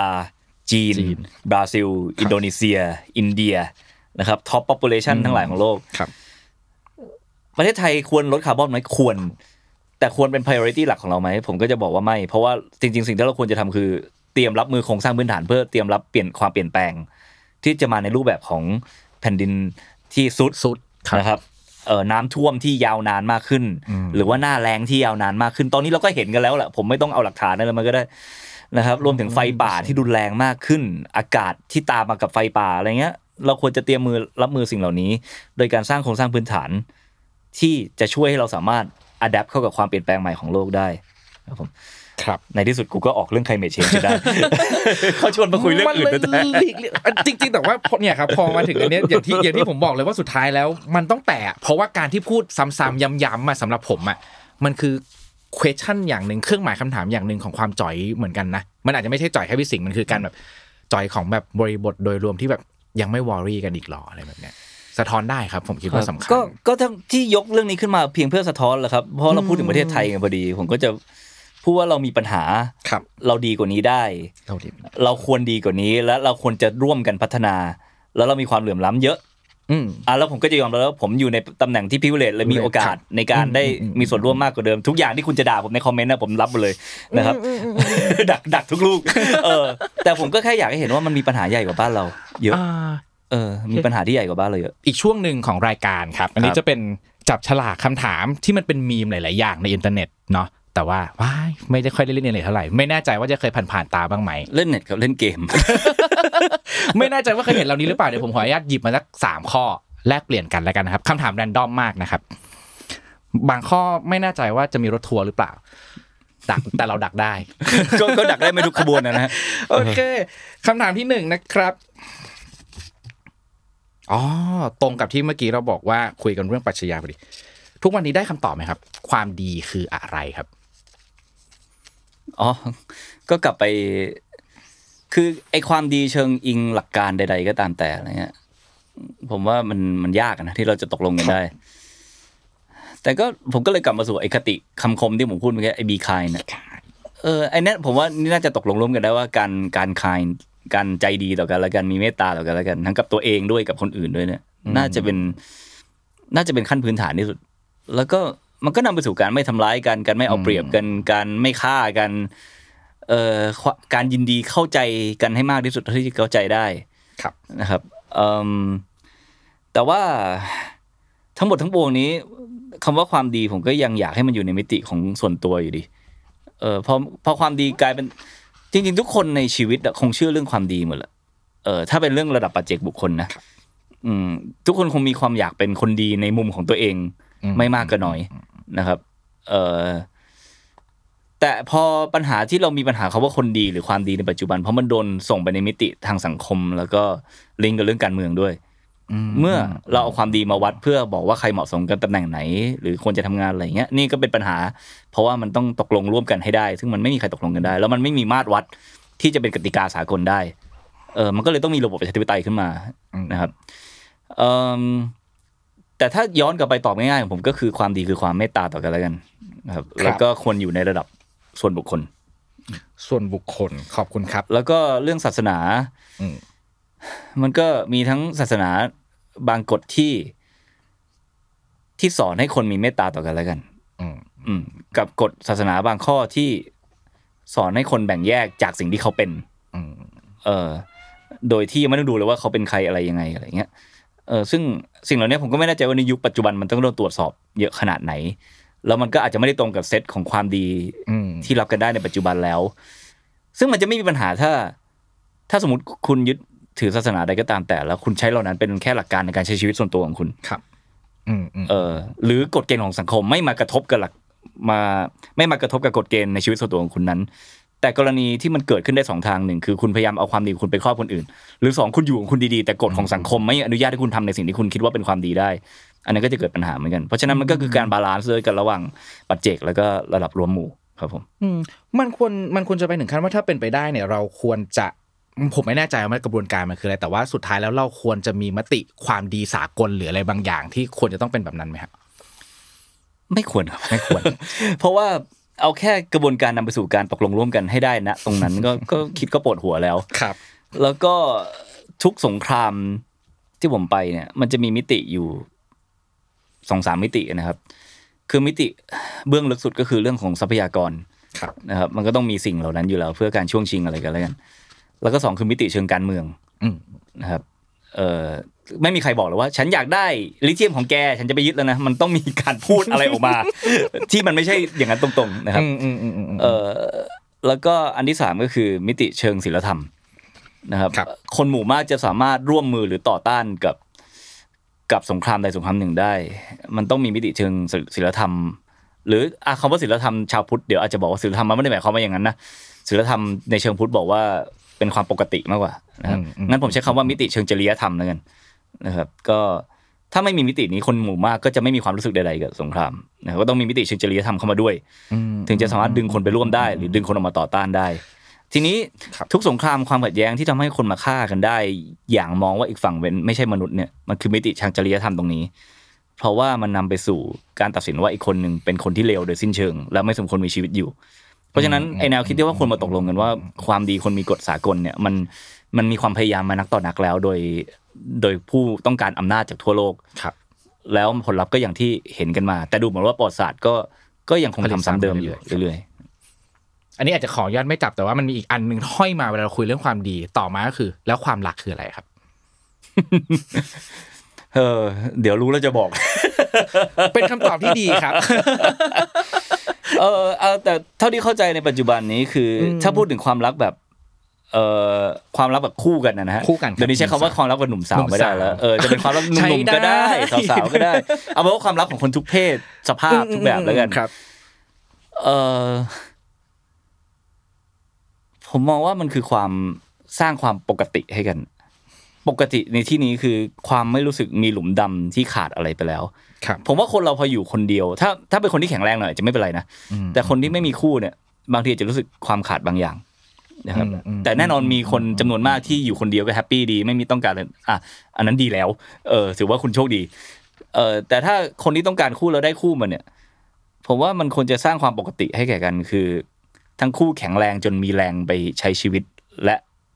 มุ่งไปยังเวอร์ชั่นของตัวเองที่ดีที่สุดให้ได้ครับเออนั่นนั่นคือความเข้าใจของผมในตอนนี้นะครับอืมถ้าเป็นความเข้าใจในวัยหนุ่มกวันนี้อาจจะสักยี่สิบสามสิบคืออย่างนี้ความรักมันคืออะไร คือไม่พิงเลยฉันเออเอาเธอก็เรื่องของเธอดิฉันก็เรื่องของนั้นเออไปเออเอาอยู่ข้างๆกันพออะไรเงี้ยเออแสดงว่าพี่สิงห์เป็นแบบนี้ไหมฮะถ้าฟังจากมาทั้งหมดตอนแรกเป็นแบบนี้พุ่งมาอย่างนี้ใช่ไม่แล้วมาถึงจุดหนึงก็เป็นอย่างนี้เออแล้วตอนนี้คืออะอย่างนี้พอโเคเออโอเคเข้าใจว่าอย่างนั้นนะแต่เดี๋เข้ายวใจพอว่าอย่างงานได้ได้ได้แต่ตอนเนี้ย ยังไม่เคยมีลูก เพราะฉะนั้นยังไม่เข้าใจว่าเวลารักคนที่ออกมาจากร่างกายของเราเนี่ย แล้วเป็นทายาทเลยมันจะเป็นความรู้สึกอีกแบบหนึ่งยังไง เป็นหนึ่งในความรู้สึกที่คนมีลูกพูดตรงกันประมาณ 99%ว่าเป็นหนึ่งในความรู้สึกที่ไม่มีทางรู้ได้จนกว่าจะมีเอลูอกซึ่งอันนั้นผมก็เลยไม่สามารถตอบแทนทุกคนได้ แล้วก็ไม่คิดจะตอบด้วยเพราะผมยังไม่รู้ แต่ยังมีความคิดอยู่เสมอว่าจะต้องมีครอบครัวและมีลูกเหมือนเดิมอยู่ไหมฮะอย่าใช้คำว่าต้องเลยใช้คำว่ามีก็ดี มีก็ดี แต่ถ้า ถ้าธรรมะจัดสรรว่าชาตินี้ฉันจะโอเคไม่มีก็ก็ช่างแม่ง เออ อายุแต่ว่าหกสิบอยู่คนเดียวได้ ก็คงไม่อยู่คนเดียวหรอกครับ แต่ว่าจะมีลูกหรือไม่มีอะไรก็อ๋อเออโอเคก็คือถ้าครับเป็นถามช่วงที่อยากสร้างครอบครัวมากๆก็รู้สึกว่าต้องมีให้ได้ เพราะว่าอืมนั่นอืมอืมอืมนั่นคือโลจิกของเราว่าบทบาทต่อไปที่เราจะเล่นได้อย่างเดียวในชีวิตคือการการเป็นพ่อคน แต่นั่นมันคือการอยากมีลูกเพื่อหาความหมายให้ตัวเอง ฉันจะได้มีบทบาทที่ฉันอยากจะมีม แต่ตอนนี้มันเปลี่ยนมุมแนวคิดใหม่แล้ว ถ้ามีลูกมามันไม่ควรจะมาจากการที่เราจะดิพ e n อ on ลูกเพื่อ เพื่อสร้างความหมายให้ชีวิตเราอืมอืมอืมแต่ควรคจะบเป็นการ ผมก็ไม่รู้เหมือนกันเพื่อเพื่ออะไรเหมือนกัน หมายถึงว่าผมยังตอบไม่ได้อืมอืมอืมเออ อาจจะต้องคุ้นคิดกับมันอีกนิดหนึ่งอ่านะครับผมอืมพอพูดถึงเรื่องลูกขอขออนุญาตชวนคุยเรื่องเรื่องคุณพ่อครับนิดหนึ่งแล้วกันครับพี่สิงห์เคยเคยพูดว่าตอนสมัยหนุ่มๆอะมันเคยมีภาวะที่ รู้สึกว่ามันออกไปจากร่มเงาของคุณพ่อไม่ได้ของชื่อเสกสรรประเสริฐกุลไม่ได้หรือว่าอะไรสักอย่างในงประมาณนั้นใช่ไหมครับ ณทุกวันนี้อะความรู้สึกที่มันผมไม่แน่ใจอาจจะใช้คำว่าติดมา หรือว่ามันอาจจะคลี่คลายไปแล้ว หรือว่าอะไรบางอย่าง มันจะส่งผลต่อวิธีคิดในการมีลูกของเรายังไงบ้างไหมครับอะถ้าถามตอนอายุสามแปดนี่ก็คลี่คลายไปแทบจะหมดแล้วนะไอการเทียบเทียบตัวเองกับพ่อกับแม่อะไรเราก็เลิกทำไปนานแล้ว แล้วก็มองพวกท่านเป็นทั้งคนที่เป็นครูสอนอืม ชีวิตยังคงสอนเราได้หลาย ๆ เรื่อง แต่ขณะเดียวกันก็เป็นคนที่เราต้องดูแลครับตลอด เพราะท่านก็แก่แล้วอืมนะครับ เรื่องตั้งแต่เรื่องหาข้าวหาของเรื่องสุขภาพยันเรื่องดิจิตอลซึ่ง พ่อแม่ทุกคนคงเป็นนะครับทำไมทีวีไม่ติดอะไรอย่างเงี้ยเออเรื่องธรรมดาจะนะเติครับมผมเงินอันนี้ได้ยังไงเออนั่นแหละเรื่องพวกนั้นนะผมก็รับหน้าที่กันไปครับนะครับอืมอืมอืมเออพูดแล้วก็ขำคงเป็นกันทุกทุกคนดูคงอยู่เป็นเหมือนกันอะไรอย่างเงี้ยเออนะฮะเอ๊ะทำไมรูปนี้มันโหลดมาไม่ครบนะอะไรอย่างเงี้ยอืมอืมทีนี้การส่งต่อไปถึงลูกส่งต่อพราะว่าที่ถึงลูกถาเนี่ยสิ่งผมไม่เพราะว่าครับไม่ได้อิงจากพ่อแม่ผมนะครับอืมแต่ว่าผมก็คิดในความอยากเป็นพ่อในแบบของผมเอง คือแน่นอนตอนอายุสองขวบสามขวบก็จะต้องดูแลเยอะหน่อยตามเหมือนก็ทุกคนก็ต้องดูแลตอนเด็กๆอยู่แล้ว แต่ว่าพอเขาเขาโตขึ้นมาแล้วเป็นบุคคลอีกคนหนึ่งซึ่งแยกออกจากเราแล้ว สิ่งที่เราตั้งบณิธานกับตัวเองไว้อย่างหนึ่งคือ ต้องพูดคำว่าขอโทษกับขอบคุณให้เป็นกับลูก เออ อันนี้คือตั้งตั้งไว้เลยว่าต้องทำให้ทำให้ได้ตั้งแต่แรกอืมเออ แล้วสองคือยอมรับว่าโลกมันเปลี่ยนไปเร็วกว่าที่เราปรับตัวได้แล้ว แล้วเราก็ยินดีเรียนรู้จากเขาถึงโลกที่เปลี่ยนไปครับเออเพราะทุกวันเนี้ยผมเพิ่งมาค้นพบสิ่งใหม่ในช่วงอายุสามสิบปลายๆว่า แต่ก่อนเป็นคนชอบความเปลี่ยนแปลง แล้วก็สนุกกับการไล่ตามความเปลี่ยนแปลงอืมตอนนี้แบบพอโลกมันเปลี่ยนไปเยอะเอายกตัวอย่างที่เป็นรูปธรรมเช่น TikTok อย่างเงี้ยผมไม่ผมไม่ขึ้นขบวนแล้วนะแต่ตอนเออทำเพลงก็มี challenge ใน TikTok ไม่ใช่หรอ มีอยู่แบบแป๊บเดียวแล้วก็พอละอืมอืมอืมเออรู้สึกมันมันตามไม่ทันละแล้วก็จากเดิมคนทำทีวีทำสารคดีมาต้องทำ content ทีละชั่วโมง เออสี่สิบนาที max minimum ตอนนี้ต้องมาคิดถึงสิบห้าวิแล้วแบบกูดบายคือไม่ยุ่งสิ่งที่จะทำอยู่กำลังจะทำหนังสารคดีขนาดยาวที่ craft มากอ่าใช่เพราะงั้นเราขอเป็นโอสกูในแง่นี้ดีกว่า ซึ่งๆครับเราไม่ได้ปฏิเสธหรือดูแคลนความเปลี่ยนแปลงนี้ แต่เราถ้าเลือกได้เราก็ไม่ต้องไปขึ้นขบวนก็ได้เพราะเราเหนื่อยแค่นี้อืมอืมอืมซึ่งอันเนี้ยโอเคมันแสดงถึงความแก่แล้วครับแก่ขึ้นแก่ขึ้นนะฮะแล้วก็ ไอ้ที่แต่ก่อนว่าคนแก่เช่นฟังแต่เพลงเดิมๆอะไรเงี้ยเป็นหมดอะอืมอืมเดี๋ยวนี้อืมอืมเออขอถามเล่นๆแบบนี้ดีกว่า มันจะมีคนที่ชอบพูดบ่อยๆว่าอายุเท่านี้แต่จริงๆอายุหัวใจเราเพิ่งเท่านี้อยู่เลย ถ้าถามพี่สิงห์ตอนนี้ อายุหัวใจมันเป็นเท่าไหร่ฮะตอบยากนะเออ แต่ก็คิดว่าก็ตามวัยแล้วตามวัยสามแปดโอเคก็รู้สึกก็น่าจะประมาณนี้แหละอืมอืมถามว่าเราอายุเหมือนคน รู้สึกเหมือนคนอายุห้าสิบหรือยังก็ไม่ก็ไม่ได้แก่หรือนิ่งขนาดนั้น แต่ขณะเดียวกันก็ไม่ได้เป็นตัวตัวเองคนเดิมเมื่อสิบปีที่แล้วอืมอืมอืมแบบห่างจากตัวเองคนเดิมตอนนั้นมากครับๆแล้วตอนเราอายุยี่แปดยี่เก้าเราก็ต่างจากตัวเองตอนอายุสิบเจ็ดสิบแปดเยอะมากเหมือนกันอืมอะไรเงี้ยเออพี่สิงห์ชอบชอบช่วงวัยไหนของตัวเองมากที่สุดชอบตัวเองในตอนไหน ชอบตอนนี้ ตอนนี้ใช่ปะชอบตอนนี้ด้วยเหตุผลที่ว่าเอ่อ มีเมตตากับคนอื่นได้แล้ว แล้วก็เมื่อก่อนพี่เป็นคนยังไงของพี่คนไม่น่าคบอะคือวันๆแบบทำแต่งานใช่ป่ะแล้วก็ผมพูดเลยตอนนั้นเนี่ยถ้าเห็นใครน้อยใจหรือเสียใจเนี่ยผมไม่เข้าใจเขา เพราะผมไม่เคยเป็นเอง เออ แล้วผมก็จะรู้สึกว่าคนพวกนี้อ่อนแอจัง เออแล้วผมน่าจะเป็นคนหนึ่งที่ถ้าพี่เจอผมพี่ก็บอกว่าทำไมมึงอ่อนแอจังเลยอะไรแบบนี้ปะนี่ก็อย่าว่าตัวเองเยอะกันเลยเออ แต่คือเรา ตอนนั้นมันเป็นคนที่ฟังก์ชันเดียวที่คุณควรจะมีผมในชีวิตคือเป็น boss เออเชี่ยแต่ว่าเออนั่นแหละเออเออแต่เป็น boss ที่มี mission ชัดเจนนะว่าจะทำอะไรแล้วบอกได้ว่าต้องทำอย่างนี้หนึ่งสองสามสี่ห้าคือเรื่องงานเนี่ย functional มากอืมแต่ไม่มีใครมาปรึกษาปัญหาชีวิตกับผม เออไม่มีใครแบบว่ามาซบผมเวลาเจ็บปวดในชีวิตอะไรเงี้ยเออหรือแบบอืมอืมอืม แม้กระทั่งคนในครอบครัวก็รู้สึกว่าไอ้นี่แม่งแข็งกระด้างอหังแม่เคยบอกว่าอหังการเหลือเกินอะไรเงี้ยเออ แต่นั่นคือผ่านมาหลายปีแล้วเป็นสิบกว่าปีแล้วฮะแล้วช่วงวัยมันก็ช่วยให้เราค่อยๆเข้าใจอะไรมากขึ้น แต่ก็อย่างที่บอกแหละมันก็ต้องกลับมาสู่ balance ว่าเออครับแล้วชอบชอบตอนนี้เพราะเหมือนเราเราเจอ balance ตรงนั้นแล้วอืมประมาณหนึ่งแต่ว่าถามว่าเราจะเป็นอย่างนี้ ไปตลอดไหมเราก็ไม่ได้ไร้เดียงสาถึงขนาดจะบอกว่าฉันจะอยู่ตรงนี้ไปตลอดแหละเดี๋ยวมันก็มีโจทย์ใหม่เข้ามาให้เราต้องปรับตัวเปลี่ยนแปลงไปเรื่อยๆเอง แต่ที่สังเกตก็คือทุกประมาณ 5-6 ปี มันจะมี major event สักครั้งหนึ่งที่ทำให้เราต้องทำลายตัวเองคนเก่าทิ้ง แล้วก็ออกมาเป็นคนใหม่ให้ได้ ทีนี้ที่เพิ่งเล่าไปก็คือเพิ่งผ่าน major ใหญ่มา แล้วตอนนี้ก็คิดว่าคง stable ไปอีกสักพัก แล้วเดี๋ยวคงมีโจทย์ใหม่เข้ามาอีกอ๋อถ้าให้เดาก็คิดว่าการมีลูกอาจจะเป็นโจทย์ใหม่ในอนาคตอ่า เพราะว่าตอนนี้ 38 เจอ major ใหญ่หนึ่งครั้งอืมตอนย้อนกลับไป 5 ปีที่แล้วประมาณ 33 มันก็อยู่ในช่วงทำเถื่อน ใช่อันนั้นก็เป็นการออกมาจากหลุมดำในตอนนั้นมโอเคอะไรอย่างเงี้ยฮะเออขอบคุณครับ ขออีกเป็นคำถามนะครับ คนที่อยากโทรศัพท์ไปหาเพื่อขอโทษมากที่สุดครับ ขอคิดก่อนนะครับ อาจจะออกชื่อก็ได้หรือไม่ออกชื่อก็ได้นะครับ แต่ว่าสักคนหนึ่งเพื่ออยากโทรอยากไปขอโทษอะไรบางอย่างกับเขาครับ ก็คือคนที่อยากขอโทษสุดคือจริงๆก็ขอโทษในชีวิตจริงไปแล้วนะฮะก็เลยอาจจะไม่ไม่ได้อยากโทรไปหาแล้วตอนนี้เพราะได้ได้คลี่คลายไปแล้ว ไม่ได้เป็นคนใดคนหนึ่ง แต่อาจจะเป็นกลุ่มคนที่เจอผมในช่วงที่ผมเล่าเมื่อกี้เออช่วงที่แบบว่าเป็นได้อย่างเดียวคือบอสเท่านั้น ผมใจร้ายมากตอนนั้น อยากไปขอโทษอะไรเขาบ้าง เรื่องใดบ้าง คือ อย่าใช้คำว่าใจร้ายก็ได้ ใช้คำว่าเข้าใจมนุษย์น้อยมาก เข้าใจความเป็นมนุษย์น้อยมาก human condition อะทั้งทงๆที่ตัวเองก็ลงพื้นที่ไปดู ผมเข้าใจในเชิงช่อลึกของมนุษย์เยอะเหมือนกันนะในเชิง intellectual อืมแต่ว่าไม่ได้เข้าใจในเชิง emotional อืมแต่ตอนนี้ผมเข้าใจมากขึ้นเยอะแล้ว แล้วก็ ผมก็ต้องอยากขอโทษที่ทำให้รู้สึกว่าสิ่งที่เขาเป็นมันผิดปกติ หรือว่ามันมันอ่อนแอหรือว่ามันมันแบบ มันหลอยถ้วยเหลือเกินอะไรเงี้ยทั้งที่ผมอาจจะไม่ได้ว่าเขาตรงๆนะแต่ด้วยการที่ผมมองสายตาที่ผมมองเขาหรือแบบ ความไม่ใส่ใจในปัญหาที่เขามีอะไรเงี้ย ถามว่าเรารู้สึกผิดมากไหมก็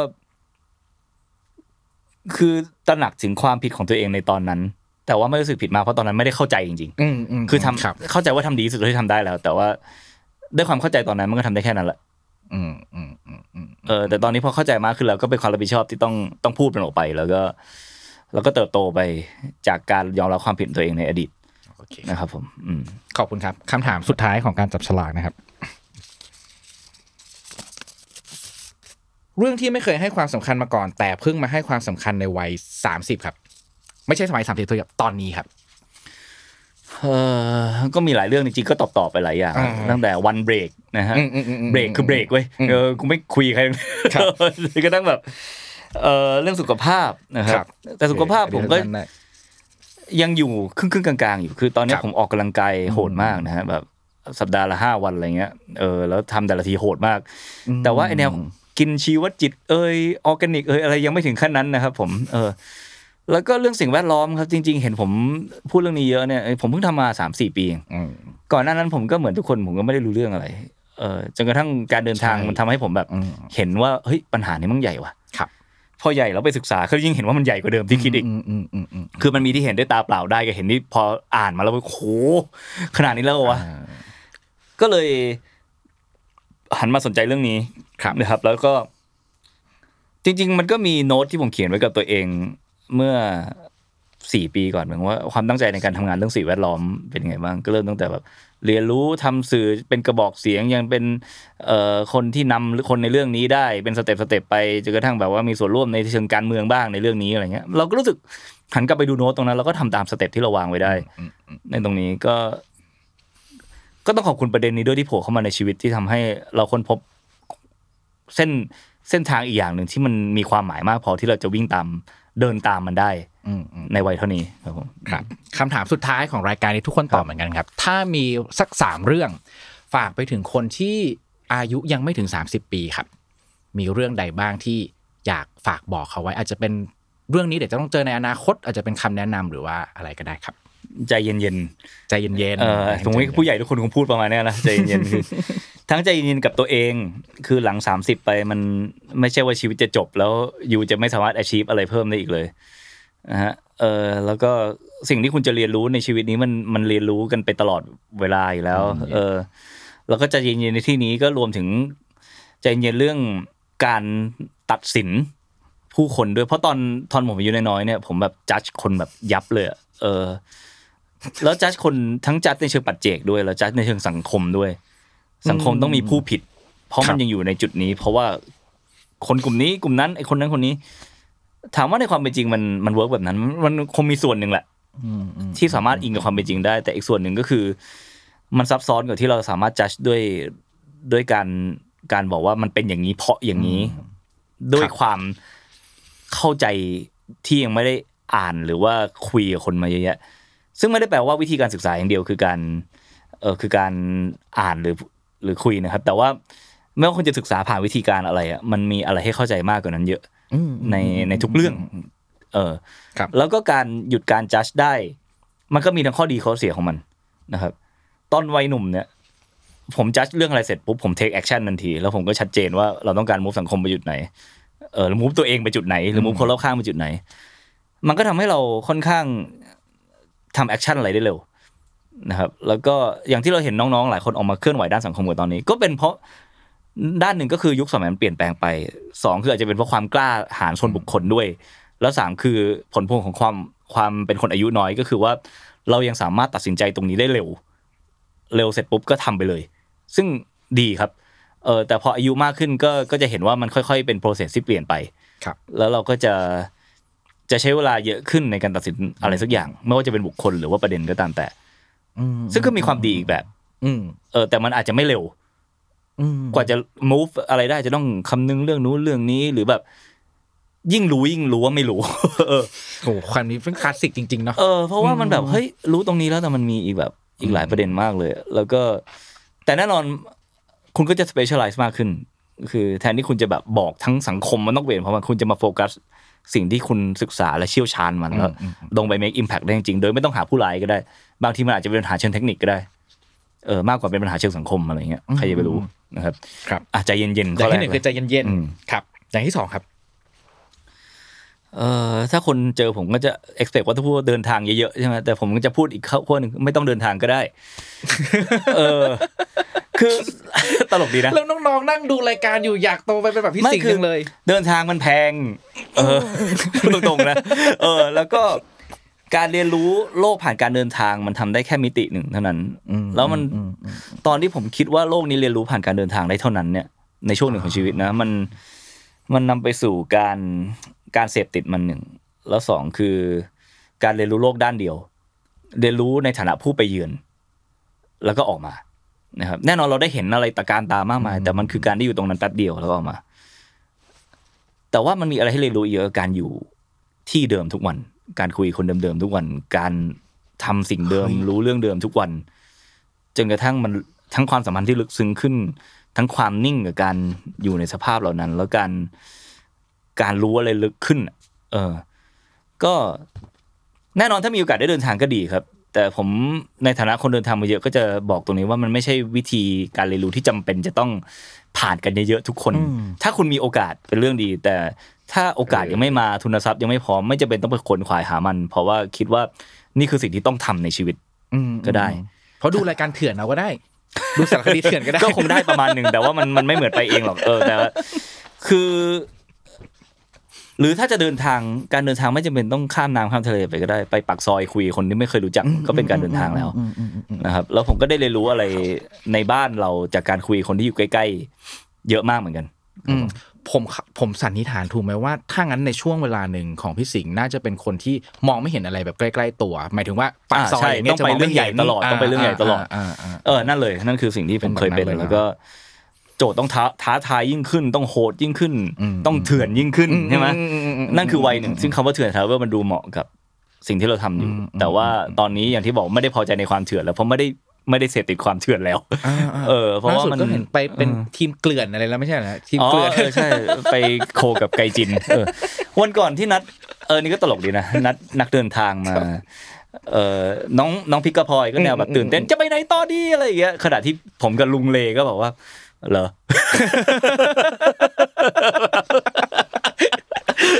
โอ้แต่ character เทปนั้นน่ะผมว่าเออก็จะมีมีพลอยใช่ไหมที่อายุครับน้อยสุดก็จะมี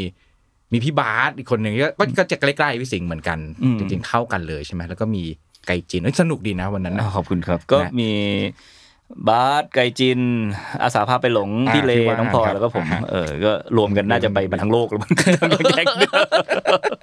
เออคุยคุยเรื่องผมชอบตอนที่ใบจังหวัดตากมากเลยอะผมบอกไน่ว่าจังหวัดที่ทำให้ยกขผ้านาดนั้นนะแห้งไอ้ตาไกจินบอกจังหวัดเป่าแล้วผมอื้อหือโอเคครับมีอย่างที่หนึ่งคือใจเย็นอย่างที่สองคือไม่ต้องาจจะไม่ต้องเดินทางเรียนรู้ด้วยการเดินทางอย่างเดียวก็ได้อ่าอย่างที่สามครับ ก็ตอบเหมือนที่ผมตอบบอกตัวเองทุกวันแหละบีคายดีคายซึ่งก็อธิบายไปเยอะแล้ว แต่ทุกอย่างมันกลับไปซิมเปิลแค่นั้นแหละครับ ซึ่งบีคายมันบีคายได้ตั้งแต่ตอนก่อน30แบบมันบีคายได้แล้วแหละใช่ใช่ไหมเออแล้วก็เออดูเหมือนว่า การที่เราจะบีคายสิ่งจุดเริ่มต้นที่ดีที่สุดก็คือกับตัวเราเองอืมอืมนะฮะเออแล้ว แต่ผมคงไม่นั่งบอกแล้วว่ามันแปลว่าอะไรคิดว่าเป็นเป็นเส้นทางที่ทุกคนต้องเรียนรู้อืมด้วยตัวเองแต่ละคนก็จะมีวิธีการใจดีกับตัวเองไม่เหมือนกัน อืมแต่ใจดีไม่ได้แปลว่าเหลวไหลไม่นั่งนั่งไม่ทำอะไรทั้งวันนะเออแต่มันคือการให้ให้อภัยตัวเองเวลาผิดพลาดอะมเออ แล้วก็พูดคำพูดที่ดีกับตัวเองเยอะๆเพื่อให้เรามีแรงเราเชื่อในตัวเองมากขึ้น รวมถึงการ การขอบคุณทุก ๆ อย่างที่ผ่านเข้ามา เออไม่ว่ามันจะในโมเมนต์นั้นมันจะดีหรือมันจะร้ายอะไรก็ตามแต่เงี้ยอืมผมว่านั่นอะเป็นเป็นส่วนสำคัญมากๆของการ appreciate ชีวิต แล้วการ appreciate ชีวิตได้สำเร็จมันก็จะทำให้ คุณ มันเป็นความรู้สึกที่อธิบายเป็นคำพูดได้ลำบาก แต่มันมันตื่นมาทุกวันแล้วมันไม่ได้โหยหาหรือรู้สึกมีหลุมดำหรือ อะไรแต่มัน มันโอเคอะเออ ใช้คำว่ามันโอเคอะเออเออเออเอเอออ โอเค นั่นก็คือ appreciate กับตัวเองที่สุดแล้วเนอะจริง ๆ ถ้าการพูดว่าสิ่งเออมันโอเค that's okay อืมแล้วคำว่าโอเค ก็ไม่ได้แปลว่าโอ้ยมีความสุขจังเลยใช่อะไรอย่างเงี้ยมันมันแบบโอเคอ่าอ่าอ่าเออโอเคเออเอาขอบคุณมากครับพี่สิงนิดห์วันหมนี้ดแล้วใช่ไหมฮะหมดแล้วครับสามข้อหมดแล้วหมดแล้วโอเคครับนี่ผมเอาอีกไหมล่ะเออพอแล้วละเมื่อยละเอโออเคแก่วันนี้ขอบคุณมากนะครับ นั่งคุยกันประมาณชั่วโมงครึ่งขอบคุณมากๆเลยนะครับพี่ขสิอบงห์คุณครับยินขอบดีคุครัณบครับขอบคุณครับ